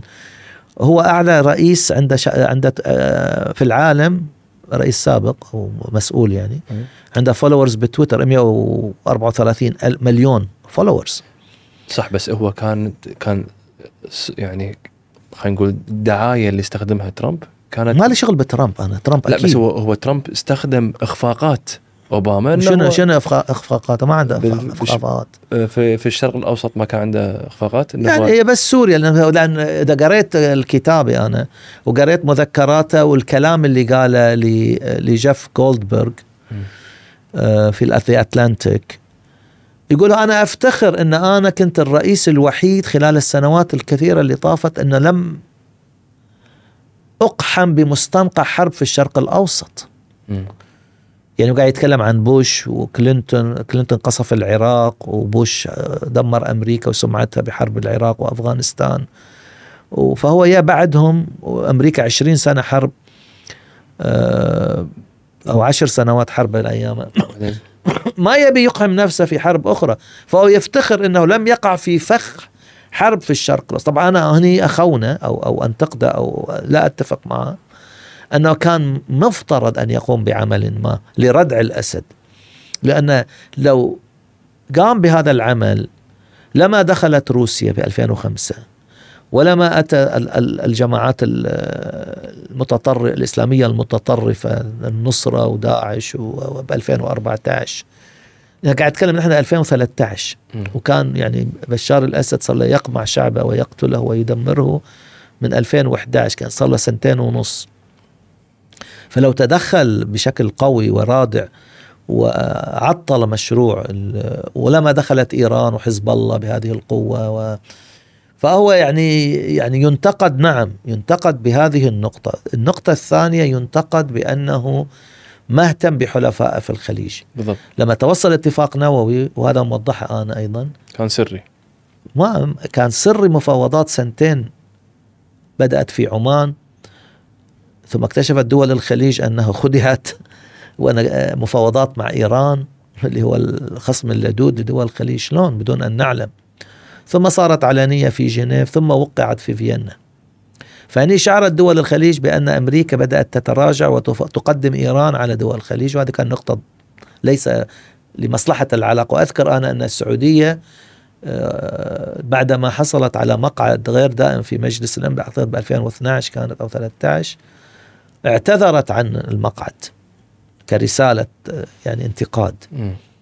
لموقف أمريكا تجاه القضية الفلسطينية يعني. أه وأعطي للأردن في في ذلك الوقت ألفين واثناشر أو ثلاثة عشر. أيضا الاستدارة نحو آسيا، كأنه يعني قاعد يترك دول الخليج ولا يهتم فيها، والأولوية هي لآسيا والباسيفيك وآسيا باسيفيك يعني المحيط الهندي. الآن الأولوية الأمريكية للرئيس بايدن هي الانديو باسيفيك ريجن، يعني المحيطين الهندي والهادي. فلهذا السبب نعم يعني عنده إخفاقات، ولكن إخفاقات ترامب قاتلة. أبرز إخفاق لترامب في اعتقاد اللي خلنا في خلانا في دول الخليج نشكك بمصداقية ترامب هو تناقضاته في الأزمة الخليجية. يعني موت كان لا يعتمد على ترامب ترامب لأنه مو رجل سياسة، اترك عنك يعني رجل دولة، رجل مزاجي، رجل متخبط، رجل يعني مو متمرس. فهو لما أكبر ضربة تلقتها دول الخليج أظهرت أن المنكشفين كليا كان في أربعة عشر سبتمبر ألفين وتسعة عشر، لما استخدمت أسلحة إيرانية متطورة، صواريخ باليستية بالغة الدقة بريسيجن مع مسيرات انتحارية، قصفت المنشآت النفطية السعودية في المنطقة الشرقية التابعة لأرامكو في بقيق وخريص، دمرت خمسين بالمئة من الإنتاج السعودي النفطي اليومي، ما يعادل خمسة بالمئة من إنتاج العالم النفطي، يعني خمسة مليون برميل سعودي يوميا تعطلت. تصور. تحقيقات السعودية والأف بي آي يثبت بأن إيران هي التي قامت بالعملية. الحوثيون طبعا يدعون أنهم طبعا الحوثيون ما عندهم سالفة ولا عندهم قدرة ولا عندهم، توصل صواريخ ألف ومئتين كيلومتر من الصعدة إلى بقيق وخريص في الشرق المنطقة الشرقية السعودية. الكاشفة كانت أن شنو رد ترامب؟ شنو؟ أرسل قوات وأرسل أنظمة دفاعية ما شيء يعني. فلما سألوا يعني شو راح تسوي أنت، يعني إن إيران هي التي استخبارات تقول أن إيران هي اللي، قال that happened in Saudi Arabia not in the United States. يعني شنو؟ يعني أن الحادثة هذه بكل برغم خطورتها وبرغم دمارها ما صارت بالأراضي الأمريكية، صارت بالسعودية، وهي مشكلة سعودية، وهذا اللي شادين الظهر بترامب. فهني دول الخليج خلص انكشفت أن إيران يمكنها أن تقصف أي منشأة نفطية، أي منشأة حساسة، محطات توليد الكهرباء، منشآتنا النفطية كلها أفلات لك بانكيك على ساحل الخليج العربي من الكويت إلى عمان. فشنو البديل؟ بدأ هني التفكير الخليجي في عهد ترامب، تعمق بعد أوباما، بدأ بالتفكير أن أنا ما سويت شيء بسوريا ولا سوي باليمن، بليبيا تركت للناتو وفرنسا وتوجهت شرقا وتخليت عنكم وقدمت إيران و... فتعمق أكثر مع ترامب، لأن هذا كلام تقوله يعني علنا أن that happened Saudi Arabia، ما لي شغل أنا. فهني بدأوا النظر إلى روسيا، إلى إلى الصين, الصين وبدأوا التقارب وتوقيع اتفاقيات مع روسيا، وتقارب أمني ودفاعي مع الصين، وتجاري واقتصادي واستثماري، وطريق الحرير، وطريق البي آر آي اللي هو أهم مشروع صيني، والكويت مع تركيا شوية، يعني تركيا بس إضافة يعني زيادة زيادة أمن، ولكن تركيا ما راح تكون حليف استراتيجي. يعني تركيا اشترينا منها في يناير، أعلنت الكويت أكبر صفقة يناير ألفين وثلاثة وعشرين طائرات مسيرة بيرقدار بي تي بي اثنين، ثلاثمائة وسبعين مليون دولار، هذه أكبر صفقة بتاريخ العلاقات العسكرية الكويتية التركية. ولكن أنا اللي يهمني بأن ترامب اللي الخليجيين شادين الظهر فيه إنه حليفنا وصديقنا ومضبطين معاه، كان هذا موقف السيء حول فهني يعني الوضع. وكانت الأزمة الخليجية لا تزال محتدمة الآن. يمكن أختم بهذه النقطة، إن الآن بعد المصالحة ب ألفين وواحد وعشرين يناير في قمة العلا ما راح تفيدنا لا الصين ولا روسيا. ترى خلينا نكون واقعيين، الصين ما عندها حتى جندي واحد ولا قاعدة عسكرية ولا ما نسميه في الدراسات الاستراتيجية بلو ووتر نيفي، الأسطول البحار العميقة اللي يمكن للدولة أن تملك أسطول بحري تسوي expansion، تسوي projection of power، توسع، وتقدر تقدر تشتبك مع الخصم على بعد مئتين ميل بحري، وتؤمن الذخيرة والمؤن والغذاء والمياه للأسطول هالبحري. ففي ناس يعني قاعد يتكلمون إن إيه والله علاقتنا مع الصين متطورة، خلينا نسوي قاعدة، خلينا تو الصين بنت ناقلتي أو حاملتي طائرات. شنو قاعد تقولي ماكو حل؟ يعني ماكو حل بديل، يعني ما هو الحل البديل عيال؟ ما في حل بديل. مو الحل البديل تستثمر أنت في جيشك كقوة خليجية؟ جيشك؟ شنو عندك جيش أنت؟ إذا السعودية الحين دافعة بقوة أن توقع اتفاقية معاهدة أمنية مع أمريكا، أي أقوى دولة خليجية هي منهم عسكريا السعودية. السعودية تستثمر، السعودية عندها سادس أكبر ميزانية دفاع في العالم، صح، أحد عشر بالمئة، ستين مليار تقريبا. أي. فإذا السعودية قاعد تطلب من أمريكا توقيع معاهدة أمنية، معاهدة تريتي، يعني هذه بحاجة إلى مصادقة مجلس الشيوخ، وهو ما راح يصادق بسهولة. مو اتفاقية بيننا وبين أمريكا، مو اتفاق، مو ملزمة، لا تلزم أمريكا ترى. م. هي ترتيبات أمنية بعد، security arrangements، إن تخضع لتقييم الوقع. البيت الأبيض والرئيس، بس لا تلزمك مثل الموقعين المعاهدة مع كوريا الجنوبية ومع اليابان. هذا اللي نحن نبيه من أمريكا. ولكن واقعيا أمريكا مو ملزمة بالدفاع عنك، هذه صدمة بعد. مو ملزمة، مو ملزمة، لأن ما في تريتي، ما في معاهدة. بس في تريتي تتوقع بين إسرائيل وأمريكا، صح؟ توقع. حتى هذه مو موجودة. مو موجودة. نعم. أوكي. ف... مو موجودة. فإذا السعودية اللي هي أكثر دولة، أقوى دولة، وأكثر دولة تنفق على التسلح في الشرق الأوسط، تطلب توقيع معاهدة مع أمريكا تلزم أمريكا بالدفاع عنها، وأيضا تساعدها في برنامج نووي، مقابل أن تطبع مع إسرائيل بالتزامات و... إلى دولة فلسطينية. ويعني فمن هذا المنطلق، وماذا طولنا يمكن نحن آه من هذا المنطلق، يعني نرى بأنه علينا أن نتعاون أكثر، يصير عندنا نظام دفاعي مشترك، نظام جوي، آه ردع صاروخي أو منظومة دفاعية، انذار مبكر، لأن الصين ما راح تفيدنا، روسيا ما عندها القدرة، لا هي بأوكرانيا، وأصلا روسيا ما عندها حتى ناقلة آه حملت طائرات واحدة ولا بلو ووتر نيفي، ومتورطة في أوكرانيا. وكذلك الصين الصين ما راح تي وتداحر أمريكا في عقر دارها. يعني أمريكا استفزت لما الصين آه نجحت في الوساطة بين السعودية وبين إيران، صح. بموافقة سعودية وإيرانية ورسالة لأمريكا بالدرجة الأولى، ولكن الصين ما عندها القدرة العسكرية ولا القرار السياسي، برغم مجيء الرئيس الصيني بشهر اثنا عشر الماضي وتوقيع اتفاقيات عديدة مع السعودية ودول مجلس التعاون،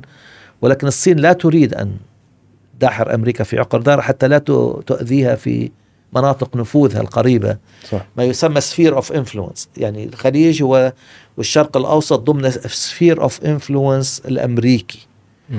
وفي خطوط حمراء لروسيا وللصين ولدول أي دولة يمكنها أن تفكر أن لا يمكنها أن تأتي إلى المنطقة اللي فيها نفوذ أمريكا. أمريكا عندها من العراق وسوريا ودول الخليج تقريبا أربعين ألف جندي وبحار ومارينز.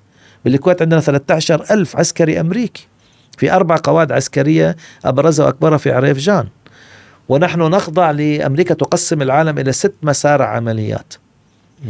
نحن ضمن منطقة اليو اس سنت كام، المنطقة الوسطى المركزية في العالم اللي فيها عشرين دولة، وترامب في آخر أيام أضاف لها إسرائيل لمسؤولة عن الأمن من القرن الأفريقي إلى باكستان وأفغانستان باكستان، ومن شمال سوريا إلى اليمن. هذه المنطقة كلها اللي فيها جميع حروب أمريكا تخضع لمسرع عمليات يو اس سنت كام. فلما تسمع أن أمريكا قامت بعملية عسكرية في العراق أو ضربت قاعدة أو ميليشيات موالية لإيران في سوريا أو في أفغانستان أو في اليمن أو في كذا، هذه تصدر عن المركز القيادة لليو اس سنت كام في قاعدة العداد في قطر. وأمريكا وزعت في القوات البرية على مستوى اليو اس سنت كام مسرح العمليات الكبرى مقرها في الكويت. م. والأسطول الخامس المقر القيادة البحرية للمنطقة كلها، فهي موجودة بالكويت مو لحمايتنا فقط كما يظن البعض، موجودة لحماية أوكي مصالحها وأمنها وحلفائها، ولكن موجودة لأنها ضمن المخطط الهيكلي لليو اس سنت كام. والبحرين المقر الأسطول الخامس لليو اس سنت كام مو لحماية البحرين فقط. والقيادة الجوية في قاعدة الإعداد في قطر عند أحد عشر ألف جندي بحا... طيار و تكنيشنز وميكانيكس وعوائلهم، وأيضا عندهم قاعدة الأمير سلطان ألفين جندي تقريبا في السعودية، وعندهم قاعدة ألفين جندي طيار في قاعدة الظفرة في أبو ظبي أف ستة عشر، وعندهم قاعدتين بحرية وجوية في عمان. إذا جمعنا كل هذه القوات، أمريكا عندها أربعين ألف عسكري في هذه المنطقة. الصين عندها كم جندي؟ صفر. كم قاعدة؟ صفر. روسيا، فشلون انت بتعتمد على روسيا والصين؟ يعني انا قاعد اقول لك، ما قاعد اسالك، انا انا قاعد اقول لك قاعد يفكر انه والله عندنا خيارات، لما نبعث رساله لامريكا مو هي الوحيده اللي نعتمدها. زين اوكي برافو، بس لما تحط الارقام والوقائع والوقائع زين انت نفسك تضحك على نفسك. بس السؤال السؤال هذا، ايش حق انت ما تصلح حالك؟ ليش ما تصلح علاقاتك؟ وايد افضل ما انت. انا هذا الكلام قاعد اقوله صار لي من لما تحررت الكويت، اي إن أمريكا مو صوبنا بالمستقبل لما ينضب النفط أو يتراجع النفط. زين أمريكا اللي يسأل السؤال، أمريكا ما عاد تعتمد على النفط الخليجي، صح. لماذا؟ ليش موجودة؟ ليش قاعدة بأمريكا؟ قاعدة لأنها بتتحكم بالاقتصاد العالمي، لن تسمح لطرف معادي للغرب وأمريكا بأن يملأ الفراغ. يعني إذا أمريكا انسحبت اليوم، من راح يسيطر على الخليج؟ شوف تصير بين روسيا لا إيران. وإيران ها؟ إيران هي الرادع الرئيسي أمريكا. أي. فإذا انسحبت، من راح يسيطر على يتحكم ويسيطر، يعني يكون عنده نفوذ أكبر. ثم تأتي الصين وثم تأتي روسيا. وأمريكا تريد أن تضمن الإمدادات بشكل سلس من المصدر إلى الممرات إلى الوصول، destination from A تزي. الممرات الآمنة، أمريكا موقعة اتفاقيات مع دول المنطقة لتحمي ناقلات النفط وتحمي منابع النفط وتحمي تكرير النفط ومنشآت النفط. م. فهذه كلها إذا ضربت هذه اقتصاد العالم راح يتدمر. الاقتصاد العالمي نسميه interconnected and interdependent، يعني متداخل ومتراصل ومتدا... ومتواصل مع بعضه، واستثمارات و... في الاقتصاد العالمي تصور يعني يغلق مضيق هرمز مثلا، كم سعر برميل النفط راح يوصل؟ ارتفاع. كيف ينعكس هذا الاقتصاد العالمي على أمن الطاقة، على التضخم، على البطالة؟ صح. على الاقتصاد الأمريكي، فأمريكا موجودة هني with minimal power. لهذا السبب لما تكلم أوباما عن الاستدارة نحو آسيا، ولما قاعد يتكلم الآن، وأنا قاعد أسوي دراسة الآن، تأثير الانكفاء الأمريكي على الأمن الخليجي، الانكفاء نسميه retrenchment، إن أمريكا ما تبي يكون عندها أربعين ألف جندي، تبي عشرين ألف. فلما تدمج إسرائيل، هذا فكر بايدن، وتوقع معاهدة اتفاقية مع السعودية تطبيع، وإيران تصير تنضبط أكثر، فالأمن الخليجي رح يرتاح، الوجود العسكري الأمريكي سيتقلص أكثر إلى المينيموم. فيصير أفضل حق الميزانية، أفضل حق لا، لأن الأولوية الصين وروسيا الآن، فإحنا ما نقدر نكون بالصين وروسيا والخليج وحماس. طلعت لنا الحين حماس يعني خلطت كل الأوراق وعفست كل مشروع. أنا مقالي تقرأ يوم الاثنين في القدس العربي، إن كيف حرب إسرائيل على غزة ضربت مشروع أمريكا باحتواء الصين وإيران. الصين في كم مشروع ضخم جدا أمريكا قدمته في قمة العشرين في سبتمبر عشرين ثلاثة وعشرين في الهند، اسمه إنديا ميدل إيست يوروب كوريدور، ممر الهند الشرق الأوسط، السعودية والإمارات، الإمارات والسعودية، لأن في ممر يعني يعبر بر بحرا و يعني داخل الأراضي الإماراتية والسعودية. طبعا يتجاهل مصر وتركيا، لهذا السبب أردوغان رفض، ورح يسوي هو مشروع ثاني بعد يدخل فيه ضمن تركيا وصولا إلى أوروبا. هذا المشروع آي إم إي سي اسمه، شنو هدف الرئيسي؟ نقل البضائع والمنتجات بالتووي ستريت بسهولة أكثر،